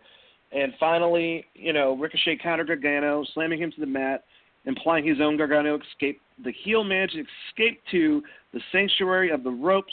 Back on the floor, Gargano delivered a brainbuster on the concrete. After a year of frustration and disappointment, Gargano delivered the springboard DDT and scored the win and title. He did the things that Tommaso Ciampa did to him, and he tried the whole match not to do that, but he he gave in and did he he he did some dirty stuff, man, to our boy Ricochet and got that title. This is an awesome match, man. What do you think? I thought it was a really. I don't want to go and say it's an awesome match. I've I've seen these guys work before. It was better than the other contests that they've had together. Um, the beginning of the match I didn't really like as much. It almost felt it, got into that that feeling uh, uh, sim- similar to what Ricochet was doing in New Japan with uh, I believe was Zack Sabre Jr., where it almost comes off like a dance routine more than a wrestling match. I think it, the second half picked up, and uh, you see some hard, you know, some hard hitting moves and uh, close kickouts and, and things of that nature. But I, I wasn't as high on this match as other people were. My, like I said, I, I've seen them work against each other other times, and I don't know if it's just chemistry or what, but uh, for whatever reason, this match just didn't do it for me in the way it did for I guess other people. But uh, they're both incredible. I just don't know that they work that well together, or at least in my opinion. Fair enough. Fair enough. I do think it was a little bit rough at first, but uh, those guys are lightning quick. Um, all right, so the next match that we had. Okay, hold on one second. Just gotta. Oh yeah, this was the women's championship match: Bianca Belair versus Shayna Baszler. I thought this is pro. I don't know how you felt about this, but I really like Bianca Belair. I think she's strong. She's tough. I like her her her gimmick, the hair thing. I don't know how that that's not illegal. Uh, she actually did have a laceration, Shayna, when uh, Bianca slashed her with it. But I think this is one of Shayna's best matches I've seen her in. And I'm not saying that she hasn't had good matches in the past, but you know, I they were able to stack up, and it kind of sucked at first because they, it looked like they were going to make it a squash match against Bianca. Uh, but then she came back and at the end, it just, um, you know, it, it took like uh, what you call Jessamyn Duke and um, Marina Shafir to try to interfere. She annihilated. Well, she basically just, you know, avoided them and got them out of it. But uh, she tried a 450 splash, but basically got her in the choke, and that was it. And they did a thing that I. We'll get to this. What I I wish that they would have done at least a little bit with Becky against Asuka, where she was strong about it. She tried so hard, and then she kept on fading. And finally, instead of giving out, she passed out. It was after interference, after a ref bump where she almost beat Shayna, and she got like a nine count. So Miss Undefeated, the EST of NXT, was defeated by Shayna Baszler. Very surprised about this. This is one of the matches um, I thought Bianca was going to get the title because I thought they were going to do something with Shayna soon, but I guess they're keeping her until Mania. The two-time women's champion uh, is still doing her work within NXT. What did you think about this match, Chris?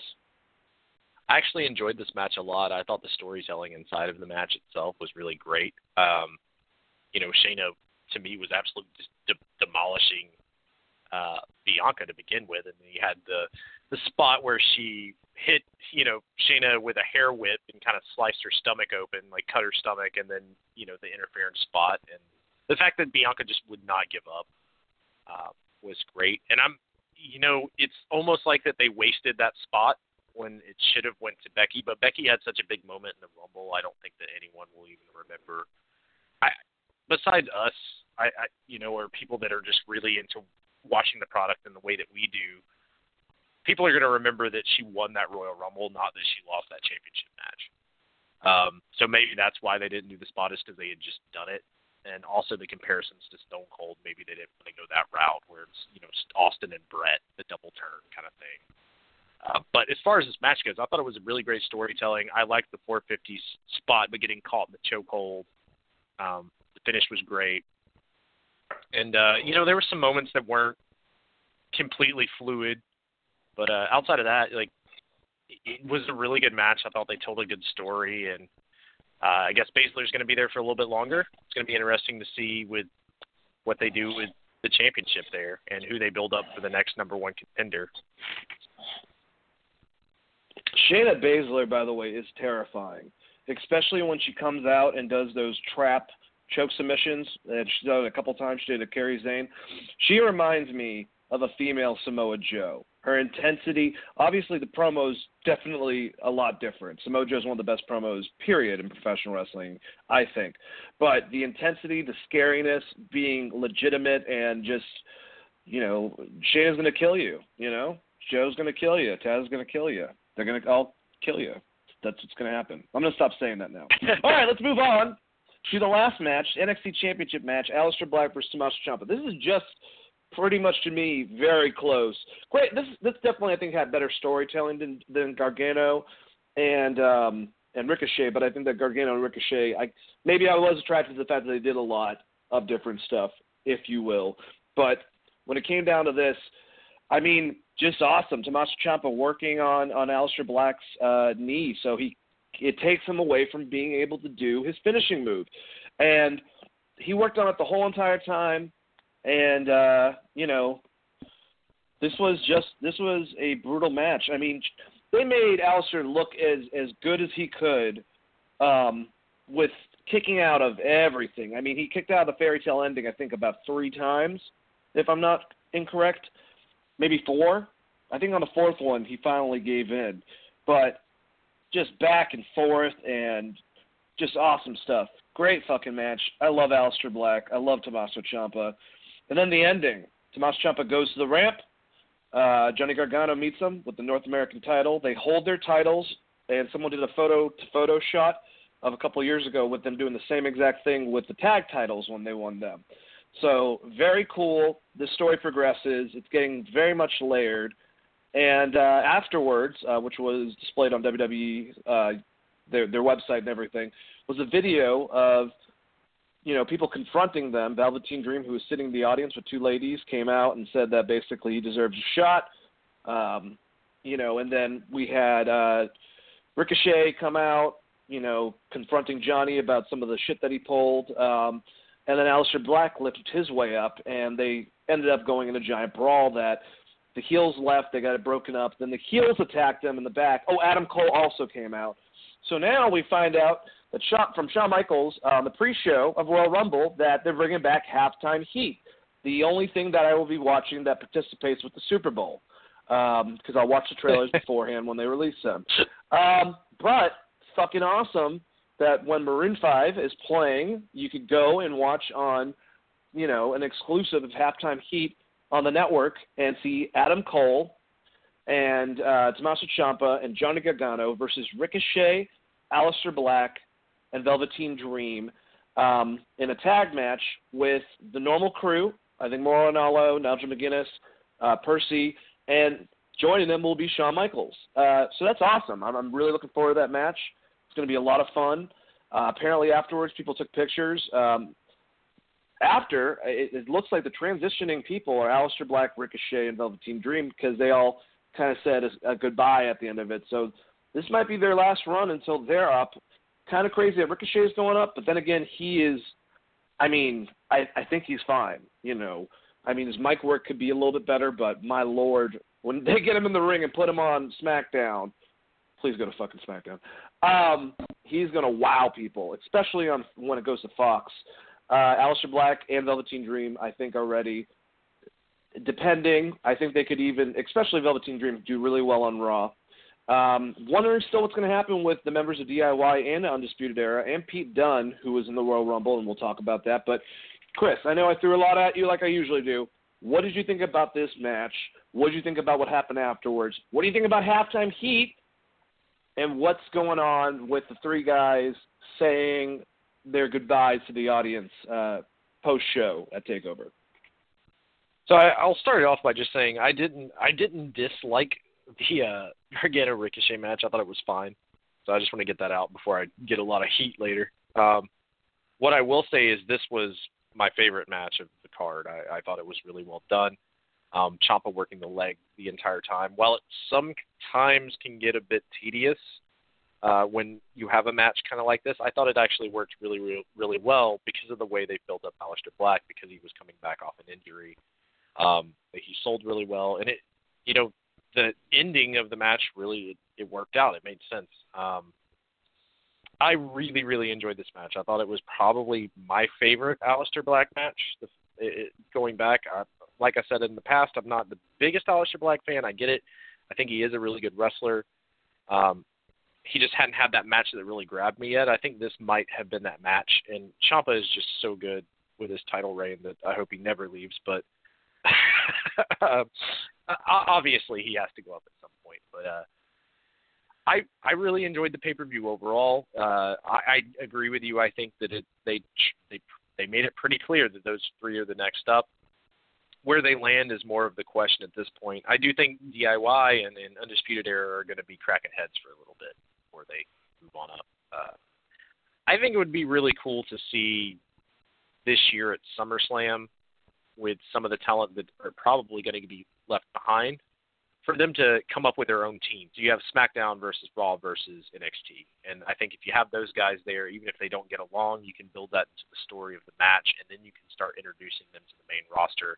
And I think that is a good way to do it because right now they've you know, they've already brought up three people.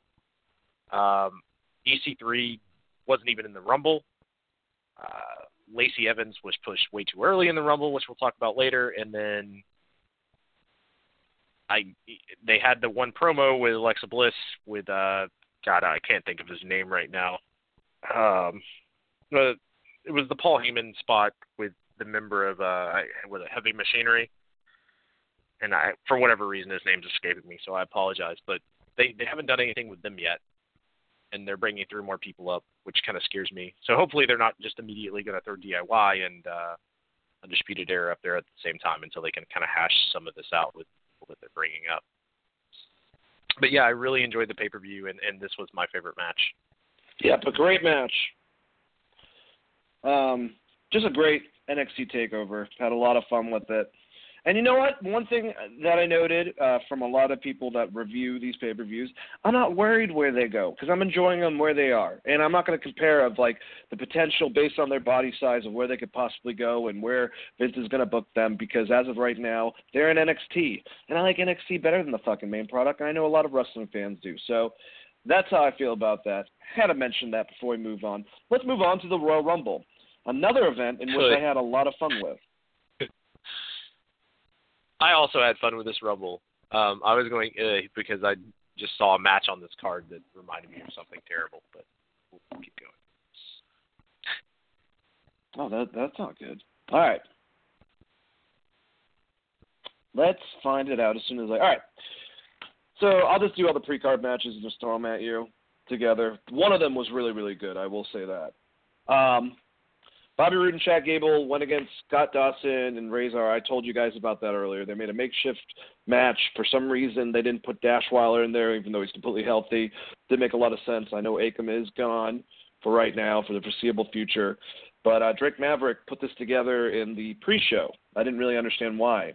Bobby Roode and Chad Gable were going against them and not giving them a title shot, but the chance to win, and then both teams would get a title shot even though Akam is injured, whatever. Roode and Gable won, so it doesn't really even matter.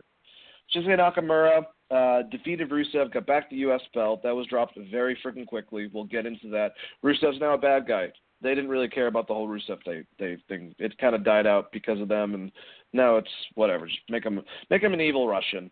Anyways, Lana would get hurt within this match, and that would cause stuff down the road to actually pretty damn good booking uh, to be put in place, basically. Um, and then the last thing that we had, we had Buddy Murphy, Akira Tozawa, uh, Itami, and Kalisto go against each other. Buddy would retain his Cruiserweight Championship within this match, but damn, was this a good four-way match. Just beating the crap out of each other. There is one spot in, in particular that I remember where Hideo Itami, they looked like they were that Buddy Murphy had um, uh, Kalisto on his shoulders, and Hideo Itami looked like he was about to do the Doomsday Device.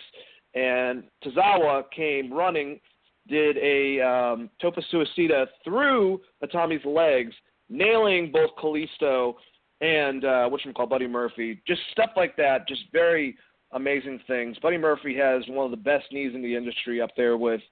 Well, I think Kenny has the best, obviously, but he's up there. Let's just put it that way. I love his running knees. But great match. Chris, what do you think about these three matches, or specifically, who cares about the other two? What do you think about the Cruiserweight Championship match? All right, so we'll start with match number one. I'm just going to go ahead and put it out there. I was driving to my friend's house to watch the Royal Rumble, so I have not watched that match. I have absolutely no opinion on it. But uh, just, just from a storyline perspective, you have a fucking dumb manager if he if you win the match and he books another team in the match with you for a tag team championship. like I would fire that manager because now your team has you have way more to worry about because if you in WWE three way, as we know, the champion doesn't have to get pinned. It doesn't matter who gets pinned. Um, so you're basically entrusting that you and then beat them to death, and then you'll also beat the other team. So just from a like manager booking standpoint, like it made Drake Maverick look like the biggest idiot of all time. Because if because if I remember right, he basically said, and correct me if I'm wrong, he was like, if we win this match, both the revival and AOP will fight you for the title. Which he's not the manager of both tag teams, so it didn't make any sense. Now, if they came out and he was the manager of the revival as well, then okay, maybe I'm maybe I'm wrong. Maybe he's switching sides. That would that would make sense, but I I highly doubt that. Um, sounds like it didn't really matter because it didn't go anywhere. Um, Nakamura match. I did watch this. It was fine. It seemed like kind of like a SmackDown match, which pretty much was because it's pre-show. Um, weird title change with Rusev so fast. I don't know why they took the belt off Nakamura unless he was hurt or not feeling great or had a reason why he couldn't defend it, and then they put it on Rusev only to put it back on him. It was a little weird. It was fine. It wasn't anything to write home about. it, it is sad about Rusev. I thought he had some momentum going, and it pretty much killed it off. I it's weird because it's almost like he's going to stick around because he's still doing the total divas thing with Lana, and I feel like if he leaves, he doesn't. That kind of throws her career up in the air a little bit more, and it would be very interesting to see Rusev go to another company and kind of just become a badass, um, as opposed to just like a heel Russian or uh, Bulgarian. Actually, I guess at this point because they changed it from Russian to Bulgarian. Um, but yeah, I it was a decent match, nothing to write home about. The cruiserweight match, I agree with you. I thought the cruiserweight match was phenomenal. If I was nitpicking, it did almost with some of the moves that they were doing, as cool and as crazy as they were, it almost was like that they were tag teaming. like it almost looked like a tag team match at, at some point. Yeah. Uh, but it was still incredible to watch these guys work. I every person in this match, all really great athletes. Buddy Murphy is continually uh, continuously impressing me um, since he kind of came into the cruiserweight, and I think he's been carrying some matches. Um, I just don't see anyone taking off the title off him anytime soon unless they can build someone else up. So, uh, good on them. I thought it was a good match, and it. Uh, oh, I don't want to say it was one of the best matches on the card, but it was, it was definitely the best match on the pre-show. We'll start with there, and then as we go through these, we'll see if I change my mind. All right. Well, in doing so, let's start, you know, getting down to the nitty gritty. The actual first match, this one I said, okay, I, I think I'm right about this. I want to say that I'm pretty sure I got every single match right on this, Chris. I, I'm pretty proud of myself. Uh, actually, never mind. Fuck. I just realized Nakamura. I did not think he was going to win. That was one that I got wrong. But I thought Buddy Murphy was going to retain, and I said if if Becky goes on early, she's going in the Rumble and she's losing to Asuka. And guess what happened? A pretty good match between Asuka and Becky Lynch, um, in which it ended with basically both ladies uh, getting each one submission on each other, and then Asuka getting the Asuka lock finally on Becky, torquing it, um, pushing her body in a different position, and finally making Becky Lynch tap. Um, we kind of already went into the whole thing. Uh, a lot of people, including myself, wishes that you know they didn't have to go to full extent, but she could have passed out from pain. But there is that visual that maybe they don't want her pinned so much as the female Steve Austin, which I mean, already the bloody face thing. It's it's already happening, but I get it to that perspective. But she did lose it to Asuka. Asuka looks strong as shit. She's still the the SmackDown Women's Championship and Becky left with her head down. Uh, but that would be changed uh, later on that night. What did you think about this match, Chris? I, I thought the match itself was really great. I didn't have as much of a problem with the finish as I guess some other people did because I think Becky Lynch had a bigger moment by winning the Royal Rumble. Like I said, I think in retrospect, Becky probably is going to win at Mania and then go on a run and then no one's going to remember that she lost to Asuka at this Royal Rumble unless they just go back and watch it. Remember that she won a Royal Rumble because that's what WWE is going to want people to remember. I think when we talked about this and I predicted this match, I actually said I, I think it would be awesome if they did the Rumble first and Becky Lynch basically made a proclamation of I want to win both titles because I'm the fucking man and then she wins the Rumble. You start her in an early position. She wins the Rumble, so you have that big moment, but then she loses because she's so tired from the Rumble. I think that would have been a better way to play it than what they did. Um, but it still worked out well. I didn't dislike the booking. I, I think it was fine. I just would have would have batted it a little differently. Uh, the match itself I thought was really good. They did try to do a little too much. The swinging fisherman suplex off the apron onto the floor looked like garbage and kind of took you know the illusion out of the match a little bit. And there was a couple of other spots uh, on the ropes that I thought were just a little overdone. Uh, you had the chokehold into the you know her Asuka submission and her submission. It just looked sloppy. Um, but you know, opening nerves. They're more so than anything else, I think. And and the female stars are trying to do a lot more. They're they're stepping the game up in a way that we've never seen before. So I think we're going to see a little bit of this. Up but outside of that, I thought the match was really really good. I, I enjoyed it, um, and I think the crowd enjoyed it until Becky lost, which really sucks for the Miz and Shane McMahon coming out next. Yeah.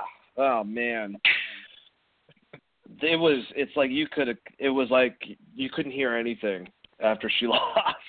But uh, hey, it creates a great moment for for Royal Rumble later on. But yeah, the next match was The Miz and Shane McMahon going against the champions, The Bar, Cesaro and Sheamus, in a tag team match. Um, this was whatever. I I just I didn't get invested in. Some people are liking this. I thought their last uh, thing that they had was charming. I couldn't stand the the one with their dad or with his dad. This last one I thought it was just too much. Um, but Shane McMahon did do a pretty damn sweet shooting star press at the end of it. I'll give him that. And they won. And The Miz and Shane are your tag team champions, but definitely think that this is my least favorite match on the card. I mean, we'll get to the Daniel Bryan and AJ match, but with I mean, I understand the crowd wasn't into that match, but I was more into that match than this one. This tag match just I didn't I didn't give a fuck. Um, but like I said, kudos on Shane for being crazy. That's all I got to say. Um, what did you think about this match, Chris? All right, so right off the bat, I'm going to say Shane McMahon's already a, he he's not the greatest wrestler. I do find him entertaining in the ring, and Miz is not known for his in-ring prowess. Um, so it was relying very heavily on the bar carrying this match, and the two matches beforehand were really, really good matches. Um, and then Becky Lynch lost, which took the air out of the building, and now you're just relying on a gimmick, which is now Miz's Dad's not disappointed in him anymore, or is finally proud of him, which ties into the show Miz Maurice, which I, I have been watching. Um, he basically talks about how his dad introduces him to everyone and has all his friends talk to him. And but it his dad's never been like, I'm proud of you. So I guess they were trying to build that in the storyline. But whenever they do that, they need to show clips from the show or something because just assuming that all wrestling fans watch your reality TV shows is a broad assumption. Now that being said, I do watch them, so I, I knew what they were going for, but I still didn't give a fuck about it uh, because it has absolutely nothing to do. And also, it's completely crazy to me that the Miz winning a tag team fucking title means more than him having the title at WrestleMania against John Cena and The Rock being there. So it's completely fucking baffling to me. That wasn't that long ago. I mean, I guess it was seven or eight years ago, but I would say that would have been the moment you should have been proud, not him winning a title with Shane McMahon, um, in what I would consider basically a gimmick match. That being said, that you know the match it was fine. It wasn't anything great. Shane McMahon did hit a shooting star press, which was impressive. Um, and whoever he landed on, he nailed them right in the nuts with his elbow because of the way he came down. So if you want to see something funny, I think it was I think it was fucking Sheamus that took the move. The way Shane comes down, he just pancake he fucking pancakes Shane uh Sheamus's nuts, I believe. It, it's awful. But um yeah, I mean, like I said, they they I would have been fine with them just winning the titles. I don't know why they had to tie the dad into it. And like my assumption is now the dad is going to be involved in the storyline somehow, similar to what they did with Randy Orton's dad. And this is the kind of shit that just it, no one gives a fuck unless No. unless the dad is an on-screen character for a couple months and builds like up some chemistry with the crowd. No one gives a single shit about Miz's Dad, um, except for the people that watch that reality TV show. Outside of that, no one gives a fuck. And I like the Miz, and I'm sure his dad's a really nice guy. And I'm not shitting on him. I'm just saying like no one cares. And like also, you should be way more prouder of your son for being the fucking champion of the world and facing John Cena at WrestleMania and coming out to hate me now by Nas. Like that that should be the moment where you were proud. Yeah, no shit. Ah, I agree completely with you on all that. All right, so next match was another women's match. It was for the WWE Raw Women's Championship. Ronda Rousey defeated Sasha Banks, 13 minutes, 55 seconds. I thought this was a good match. I watched the match again um, not too long ago when I was going over some of these matches. I think it was on Sunday, actually. No, not on Sunday. What am I talking about? I think it was yesterday or Monday. I went over a couple of these ones that I liked. Um, and I, the reason why I like this match is, yeah, it was kind of sloppy, but you know, watching Sasha do her breakdowns of her training for this beforehand, you know, with Amazing Red and also with uh, Drew Gulak, and she had Charlotte come out, and she had just different people. I, I think um, who the heck do I, did I see? Someone that was ex MMA. I don't know, but basically, she was learning learning to become a better grappler. This visually looked like a real fight and like a fight between people that you know, especially like Ronda's style. And I thought it was an awesome match. I had a lot of fun with it. Um, I didn't think Sasha was going to win at the end, and she finally tapped her out. Um, but the bank statement, there was a split second where I was like, okay, well they're doing something different. They're obviously going to get something set up where Ronda does something. Uh, you know, goes for Becky uh, outside of a title match. I didn't really understand, but good on them. Uh, you know, Sasha looks strong. I'm pretty sure her and Bayley are going to get those tag uh, title matches.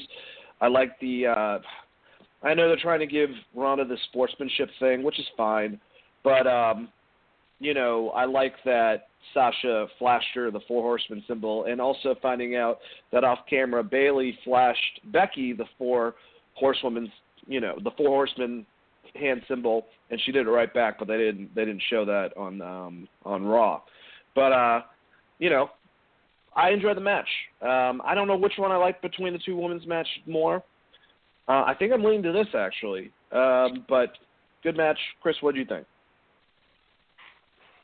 I actually uh, lean towards this match a little bit more as well, and the reason being is simply because I I thought it was a better match. Um, the weirdest thing about this match to me, one, I didn't think that Becky. I, I thought you could have went around Becky having a title shot at this pay per view in general, and that kind of deterred me because I really did think she was. There was only one way they could get to what they wanted, which is her versus us. So she had to lose that match in some form or fashion, which I already wasn't stoked on. So I think I kind of went into the match a little sour. But um, there were sloppy spots in this match, but the the suplex spots where I she was suplexing the shit out of Sasha Banks, and it looks incredible. And they're back and forth towards the end of the match looks really great. Uh, I think the the part that deters me from really you know pumping this match up was just some of the beginning. Uh, I, I liked the uh, her going for the the three amigos suplex, Ronda pulling off, you know, going for the Eddie Guerrero move because they pushed that as being Sasha's influence for so long, and then Sasha blocking it. There were some fun spots, but you know, it was it was there were some sloppy spots as well. But then again, they didn't flat out botch a move on the outside of the ring. As much as people love Becky and uh Asuka, if we're gonna talk about sloppiness, like they spun two opposite ways and just fell down. So yeah, I just uh, yeah, that's true. just keep that in mind. Um, I you know because like, Ronda does get a lot of shit for being green, um, in certain situations. But yeah, you could uh, you could say there were sloppy spots in both matches, and I, I think this one just booking wise made more sense.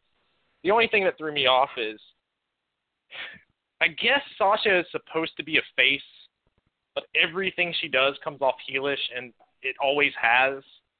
And they just need to pull the fucking trigger on it because like no one gives a shit if she's tag team partners with Bayley. At least no one I know. No. I know. Apparently, when she was talking to Edge and Christian, she, her, and Bayley really want to do that. And if they want to do that, that's great. But I completely agree. She's a much more suitable heel. Um, but yeah, let's move on to the uh, Women's Royal Rumble. Chris, uh, so I got a breakdown of the list of the entrants coming out from one to thirty, and then who they're eliminated by.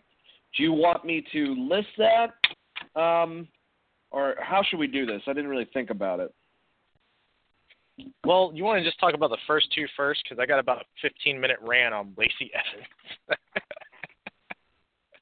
She's oh, my okay. new well, Enzo try not Amore. To, try not to have it too long, man. Come on, we got, we got a lot to talk about in a very short. No, I'm, sucks. I've, All right.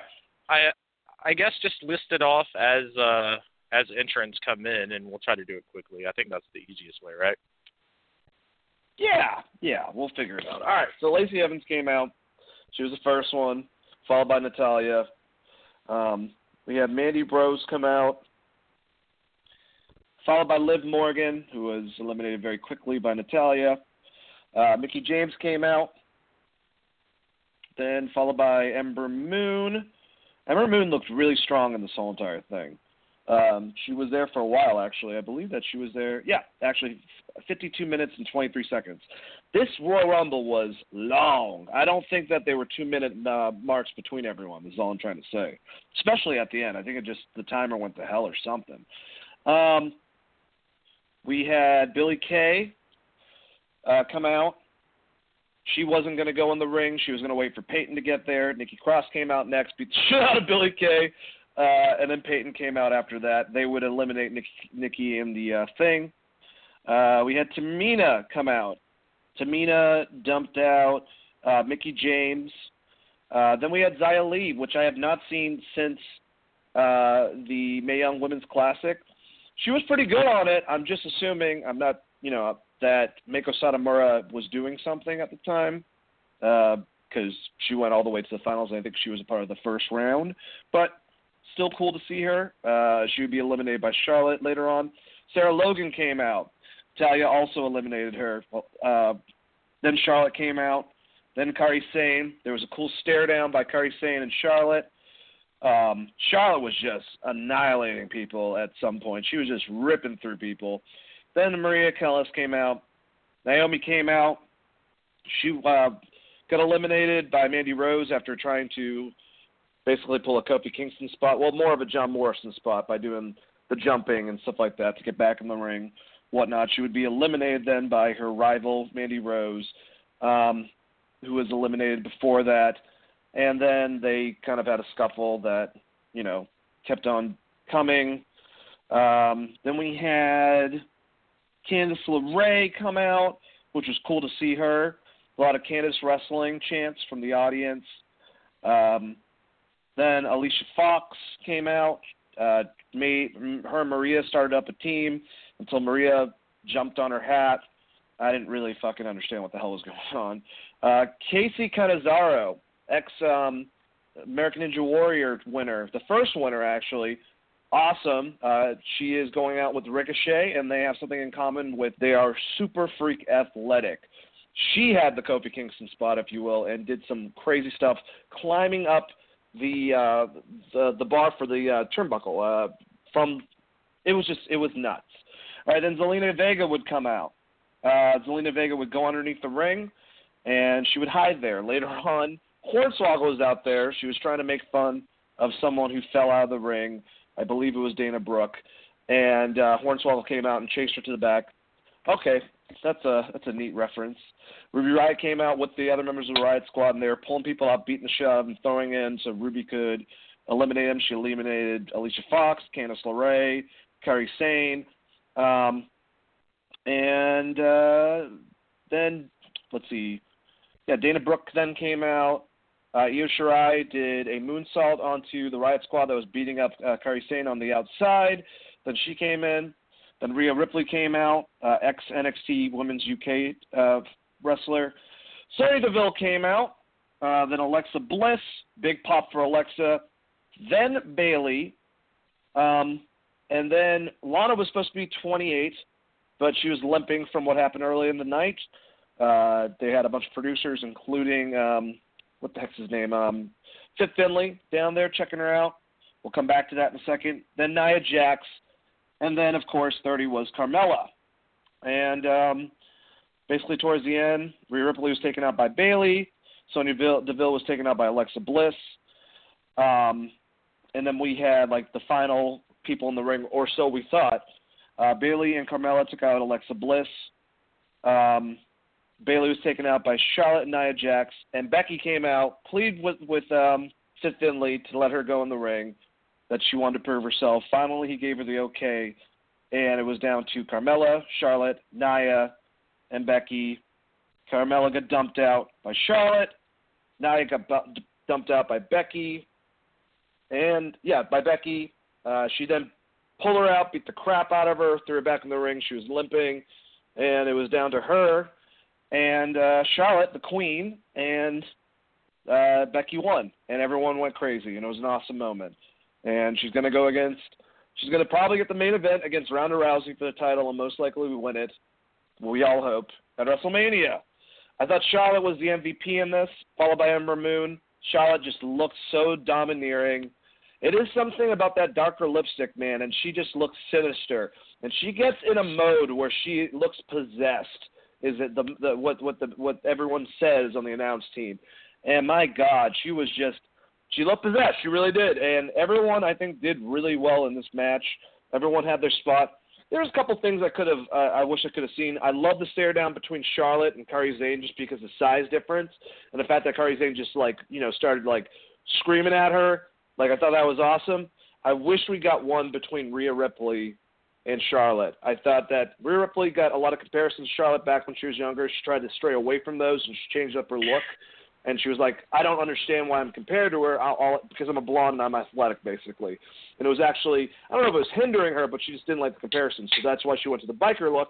So in retrospect, after her t- kind of telling that story, it would have been cool to see them square off in the ring. Um, but I, like I said, I thought this was a great uh, women's Royal Rumble, just a great Royal Rumble in general. Um, and I'm happy that both Royal Rumbles didn't have a lot of legends, and they let some of their new talent take over. But then again, I think it kind of took away from it a bit at certain spots because it took away some of the like excitement um, when someone that probably a, a abundance of the audience didn't know. Chris, what did you think about the Royal Rumble? Anything stand out to you from this, good sir? All right. Well, what I'm going to do is I'm going to start with the negative. The negative being Lacey Evans, unfortunately, is greener than fucking baby shit. And they send her out first to have a wrestling match with Natalya for two fucking minutes while they wait on this next entrance. And they botched every fucking move they tried. So just Poor right Natalya. off the bat, I was like, oh. And Natalya is one of the. She's been doing this a long time, and and couldn't help Lacey. So I think they put Lacey in a bad spot, uh, which doesn't help, you know, her at all. So I'm not even going to blame this on Lacey Evans. I just think whoever decided that's what they should do so that she could cut a promo, they should have just saved that promo for Raw or something else because it was fucking rough. The beginning of this entire thing was a little rough leading up until you started getting like Mickie James and Ember Moon. Um, the big thing to me, Nikki Cross, I thought that her that personality felt fell very well with inside the confines of Royal Rumble. She came out like a complete crazy person. I think that she was great probably, pop I mean, audience. outside of big pop and probably the most over throughout the entire match outside of uh Lynch, obviously, which I mean, there's not much you can do about that. I, I thought that she was just well loved and well received by the crowd. Um, it was cool to see Xia Li. That moonsault looked awesome. Um, negative thing, uh, Kacy Ca- uh, Cantazaro. Uh, Michael Cole can't say her fucking name. Neither can I. so he kept slaughtering it.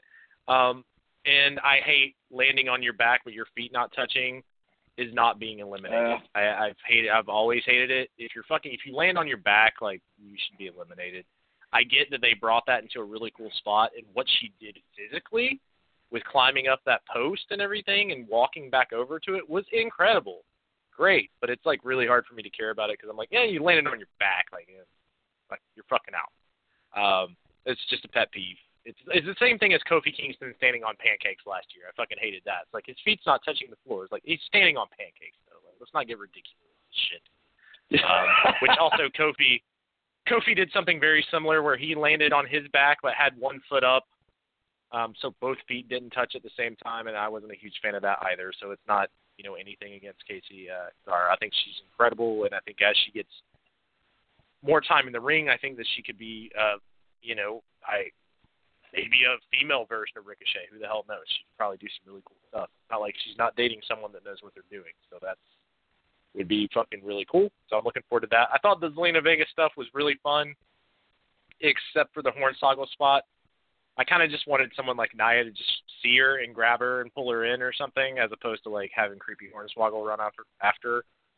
Um, I thought that Billy Kay looked like an absolute idiot. She waited for her tag partner, waited for her tag partner, ran in the ring, and then like as soon as she got in the ring and started getting her ass kicked, her tag partner came out. It was like she couldn't have waited like 90 more seconds. You know what position you're coming in beforehand. It's not a fucking surprise. So I thought that was kind of dumb.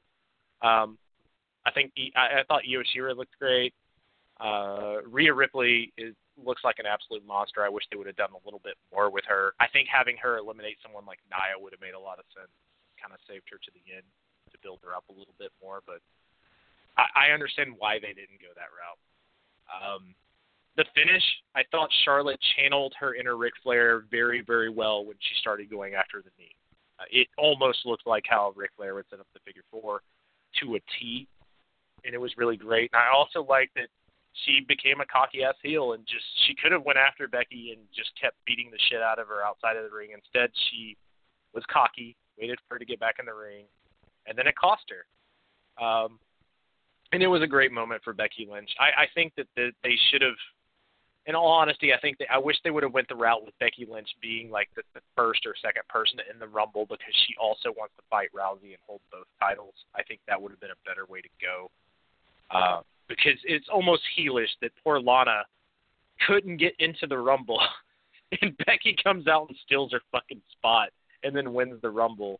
Um, but you know, at the end of the day, it was a good, and the fans fucking loved it and popped really hard, which sucks for our next match. But that's that's how I.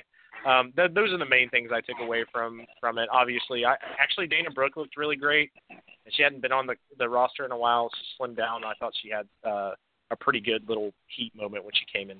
But outside of that, the, you know, I think I named out all the stuff that really stood out to me without, you know, looking at a, a match, a full match breakdown. It's so hard with the Royal Rumbles, man. All right, so since we have uh, about 15 minutes left, um, I don't have to go too much into overdrive, but I'm just gonna we'll do it like this.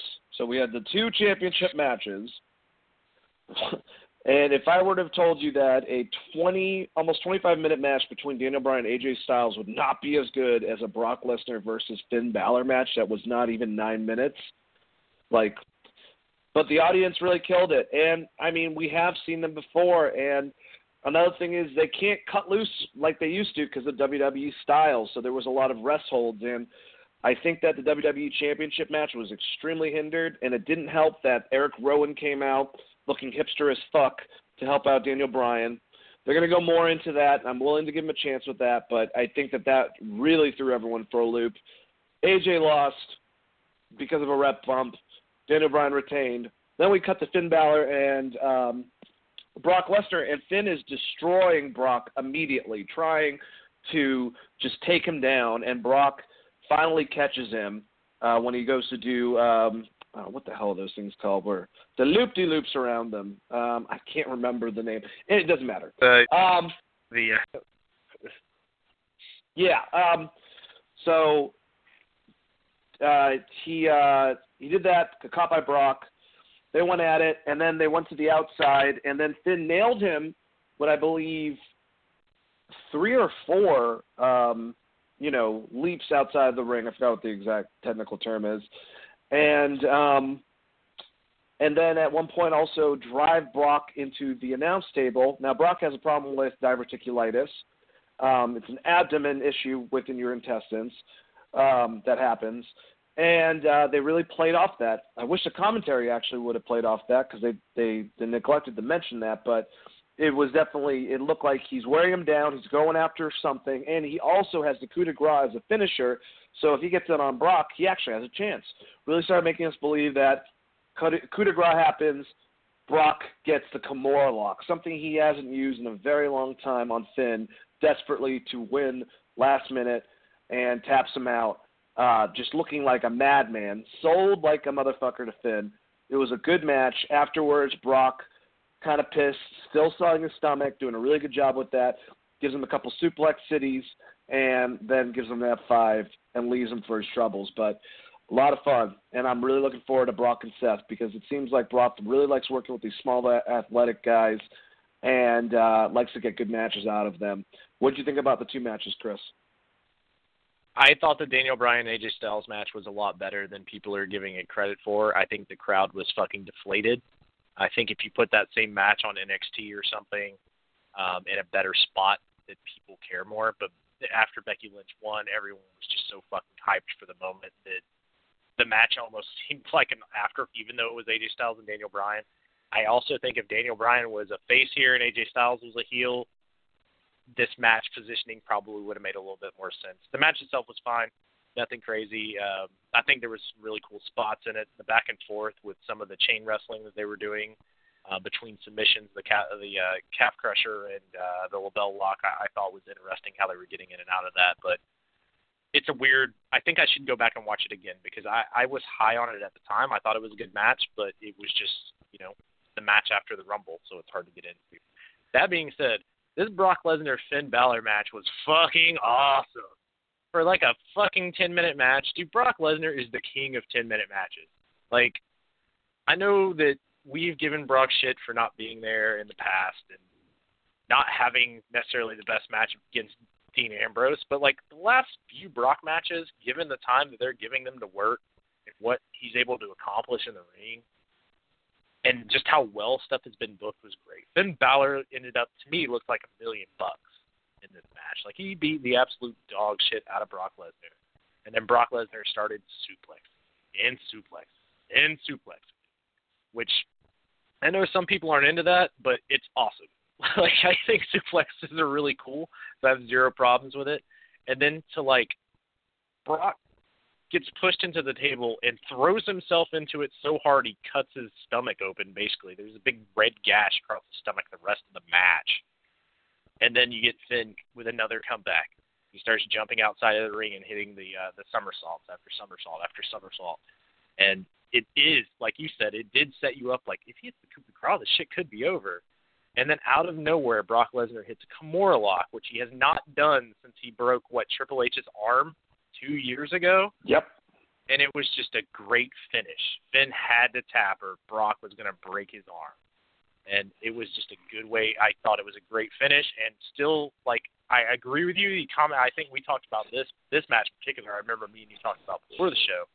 Um, the commentating team really missed out on a chance to talk up the diver, uh, diverticulitis, things that Jim Ross would have done to deepen the story. But outside of that, man, this match was solid gold, especially for eight minutes. It blew away the Daniel Bryan AJ Styles match. I, I mean, I know that people love technical wrestling and shit, but this match was just just a good story told well, um, and a good moment for Finn Balor. Hopefully, you know, we get something good coming out of this for him. But uh, for me, Paul Heyman's hands were on this match. I, I don't know how Oh, much yeah. they let him talk or help book it, but this was was booked like something he would have done uh, with other wrestlers that, that he's done in ECW, where you can make the underdog believable, like what he did with Terry Funk in the three way match where Terry Funk won the title. He had to win a three way match and beat Raven, and he somehow made it believable. And I think he did a great job with this. And it harkens back to him saying, "I think Finn Balor would be a great opponent for Brock Lesnar," and he fucking made it work. So I don't know if he. I mean, obviously, there's probably other people with their hands on this as well, but um, it was fucking phenomenal. Like I, I really enjoyed this match. To me, it was the match of the night. Um, as cool as it was to see Becky win the Rumble, there's things I could point out about that match I didn't like. Um, the two other female matches, there's things I could point out that I didn't like. This match, I can't point out anything I didn't like. I thought it was fucking great. Yeah. Excuse me, sir. I believe that we should have a match in which I present everything. Um, all right, let's go to the males Royal Rumble. I will try to break this down pretty quickly so you can, you know, give a good response and I can talk a little bit about it as well.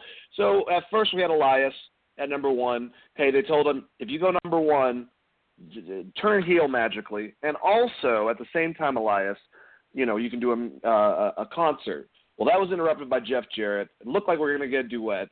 Then Elias smashed the the, the uh, guitar over Jeff Jarrett's back after the the two had an exchange, and Elias dumped over Jeff Jarrett. Uh, then we had Shinsuke Nakamura come out. We had uh, Ken, or Kurt Angle come out. Very small amount of time getting eliminated by Shinsuke. Three minutes into him entering the ring. It's weird what they're doing with Kurt, but whatever. Then we had Big E come out. Johnny Gargano, Johnny Wrestling came out just like his wife did in the previous one, which was pretty awesome. Uh, he lasted a pretty good amount of time. Jinder Mahal came out and uh, got eliminated pretty much immediately by Johnny Gargano. Uh, he was in there for 30 seconds. Samoa Joe came out, and that's when it was like, all right, Joe's out there. We're gonna see some some fun. Um, and uh, then Kurt Hawkins come out. Uh, Kurt Hawkins would, I believe, go underneath the ring immediately and try to do the same exact spot they did previously. Whatever, they made it work. Seth Rollins came out, then Titus O'Neil. Titus O'Neil uh, stopped himself from getting annihilated again in joking manner. People were pointing underneath the ring. He obviously had the cue already um, and went under there. Got Kurt Hawkins out. Went to go after him. Kurt Hawkins pulled down the ropes. Titus O'Neil's out. Kurt Hawkins now has a win, but then gets eliminated immediately by Samoa Joe. Seth Rollins comes out. Um, and he eliminates Elias. Um, then we have Mustafa Ali. No, no, no, no, no. We keep on going. Sorry. Um, Kofi Kingston comes out. Then Mustafa Ali comes out. Uh, obviously scoring down a bit with uh, Samoa Joe. He was in there for 30 minutes. That's pretty cool. Dean Ambrose comes out. Um, obviously, right at the beginning, him and Seth start, you know, wailing on each other. No ways Jose just stole a spot basically so they could do a little humor spot. Dumb goes in and out. Out two seconds. He might have the record. Drew McIntyre enters. Him and Samoa Joe have a pretty cool, uh, you know, stare down. Um, Xavier Wood comes out. Drew McIntyre very, very quickly into it eliminates Xavier Woods. Um, they had the, spot that we talked with Kofi Kingston where he gets eliminated, but uses Xavier to help him get back in the ring to just get eliminated again. Um, Pete Dunne comes out. They they gave him a great showing, awesome in the match. Andrade comes out, great showing, awesome in the match. Apollo Cruz comes out, uh, pretty good. Aleister Black comes out. Did I mention Baron Corbin already? No, has Baron Corbin even came out? Oh no, okay, that's right. I'm getting to it. Sorry, guys. Aleister Black comes out. Great seeing Aleister. They also gave him a great showing. Had a great spot with him and Pete Dunne doing some work where Pete Dunne broke his fingers and they put it back in place and was trying to act like a hard ass about it. He also eliminates Dean Ambrose. Uh, Shelton, which is very, very foretelling. Shelton Benjamin comes out. Um, good season, Shelton. Mix it up in this match. Baron Corbin comes out. Baron Corbin dumps out Apollo Cruz. He dumps out Aleister Black. Fuck you, Baron Corbin. Good at being a heel. Jeff Hardy, Jeff Hardy comes out, um, followed by Rey Mysterio. And then Bobby Lashley comes in and gets out, eliminated in 13 seconds by Seth Rollins, pulls him out, beats the shit out of him, puts him through a table. We think, obviously, this one I'm like, yeah, Seth's definitely winning. Um, you know, he's going to be out there for a while. Braun Strowman comes out. Braun Strowman eliminates Baron Corbin. He eliminates Jeff Hardy. Uh, he eliminates Andrade. And then we have Randy Orton come out. Uh, no, no, Dolph Ziggler comes out, lying to everyone, like I said. Then Randy Orton. And then Nia Jax takes out R-Truth and comes out um, it, the last couple people was Dolph Ziggler, Randy Orton, Nia Jax. We had a passed out Seth Rollins and Braun Strowman and Rey Mysterio. So they all take turns doing the finishers finally on Nia after she eliminates Mustafa Ali. And um, then uh, Randy Orton gets knocked out by Andrade before he's not or before he's knocked out by Braun Strowman. Braun knocks out Ziggler. Seth knocks out Braun Strowman. Um, and we have a winner, and that is Seth Rollins. He'll be going, it is confirmed, against Brock Lesnar in WrestleMania unless Brock loses the title from now until then with the two pay per views. Chris, couple words about the men's Royal Rumble.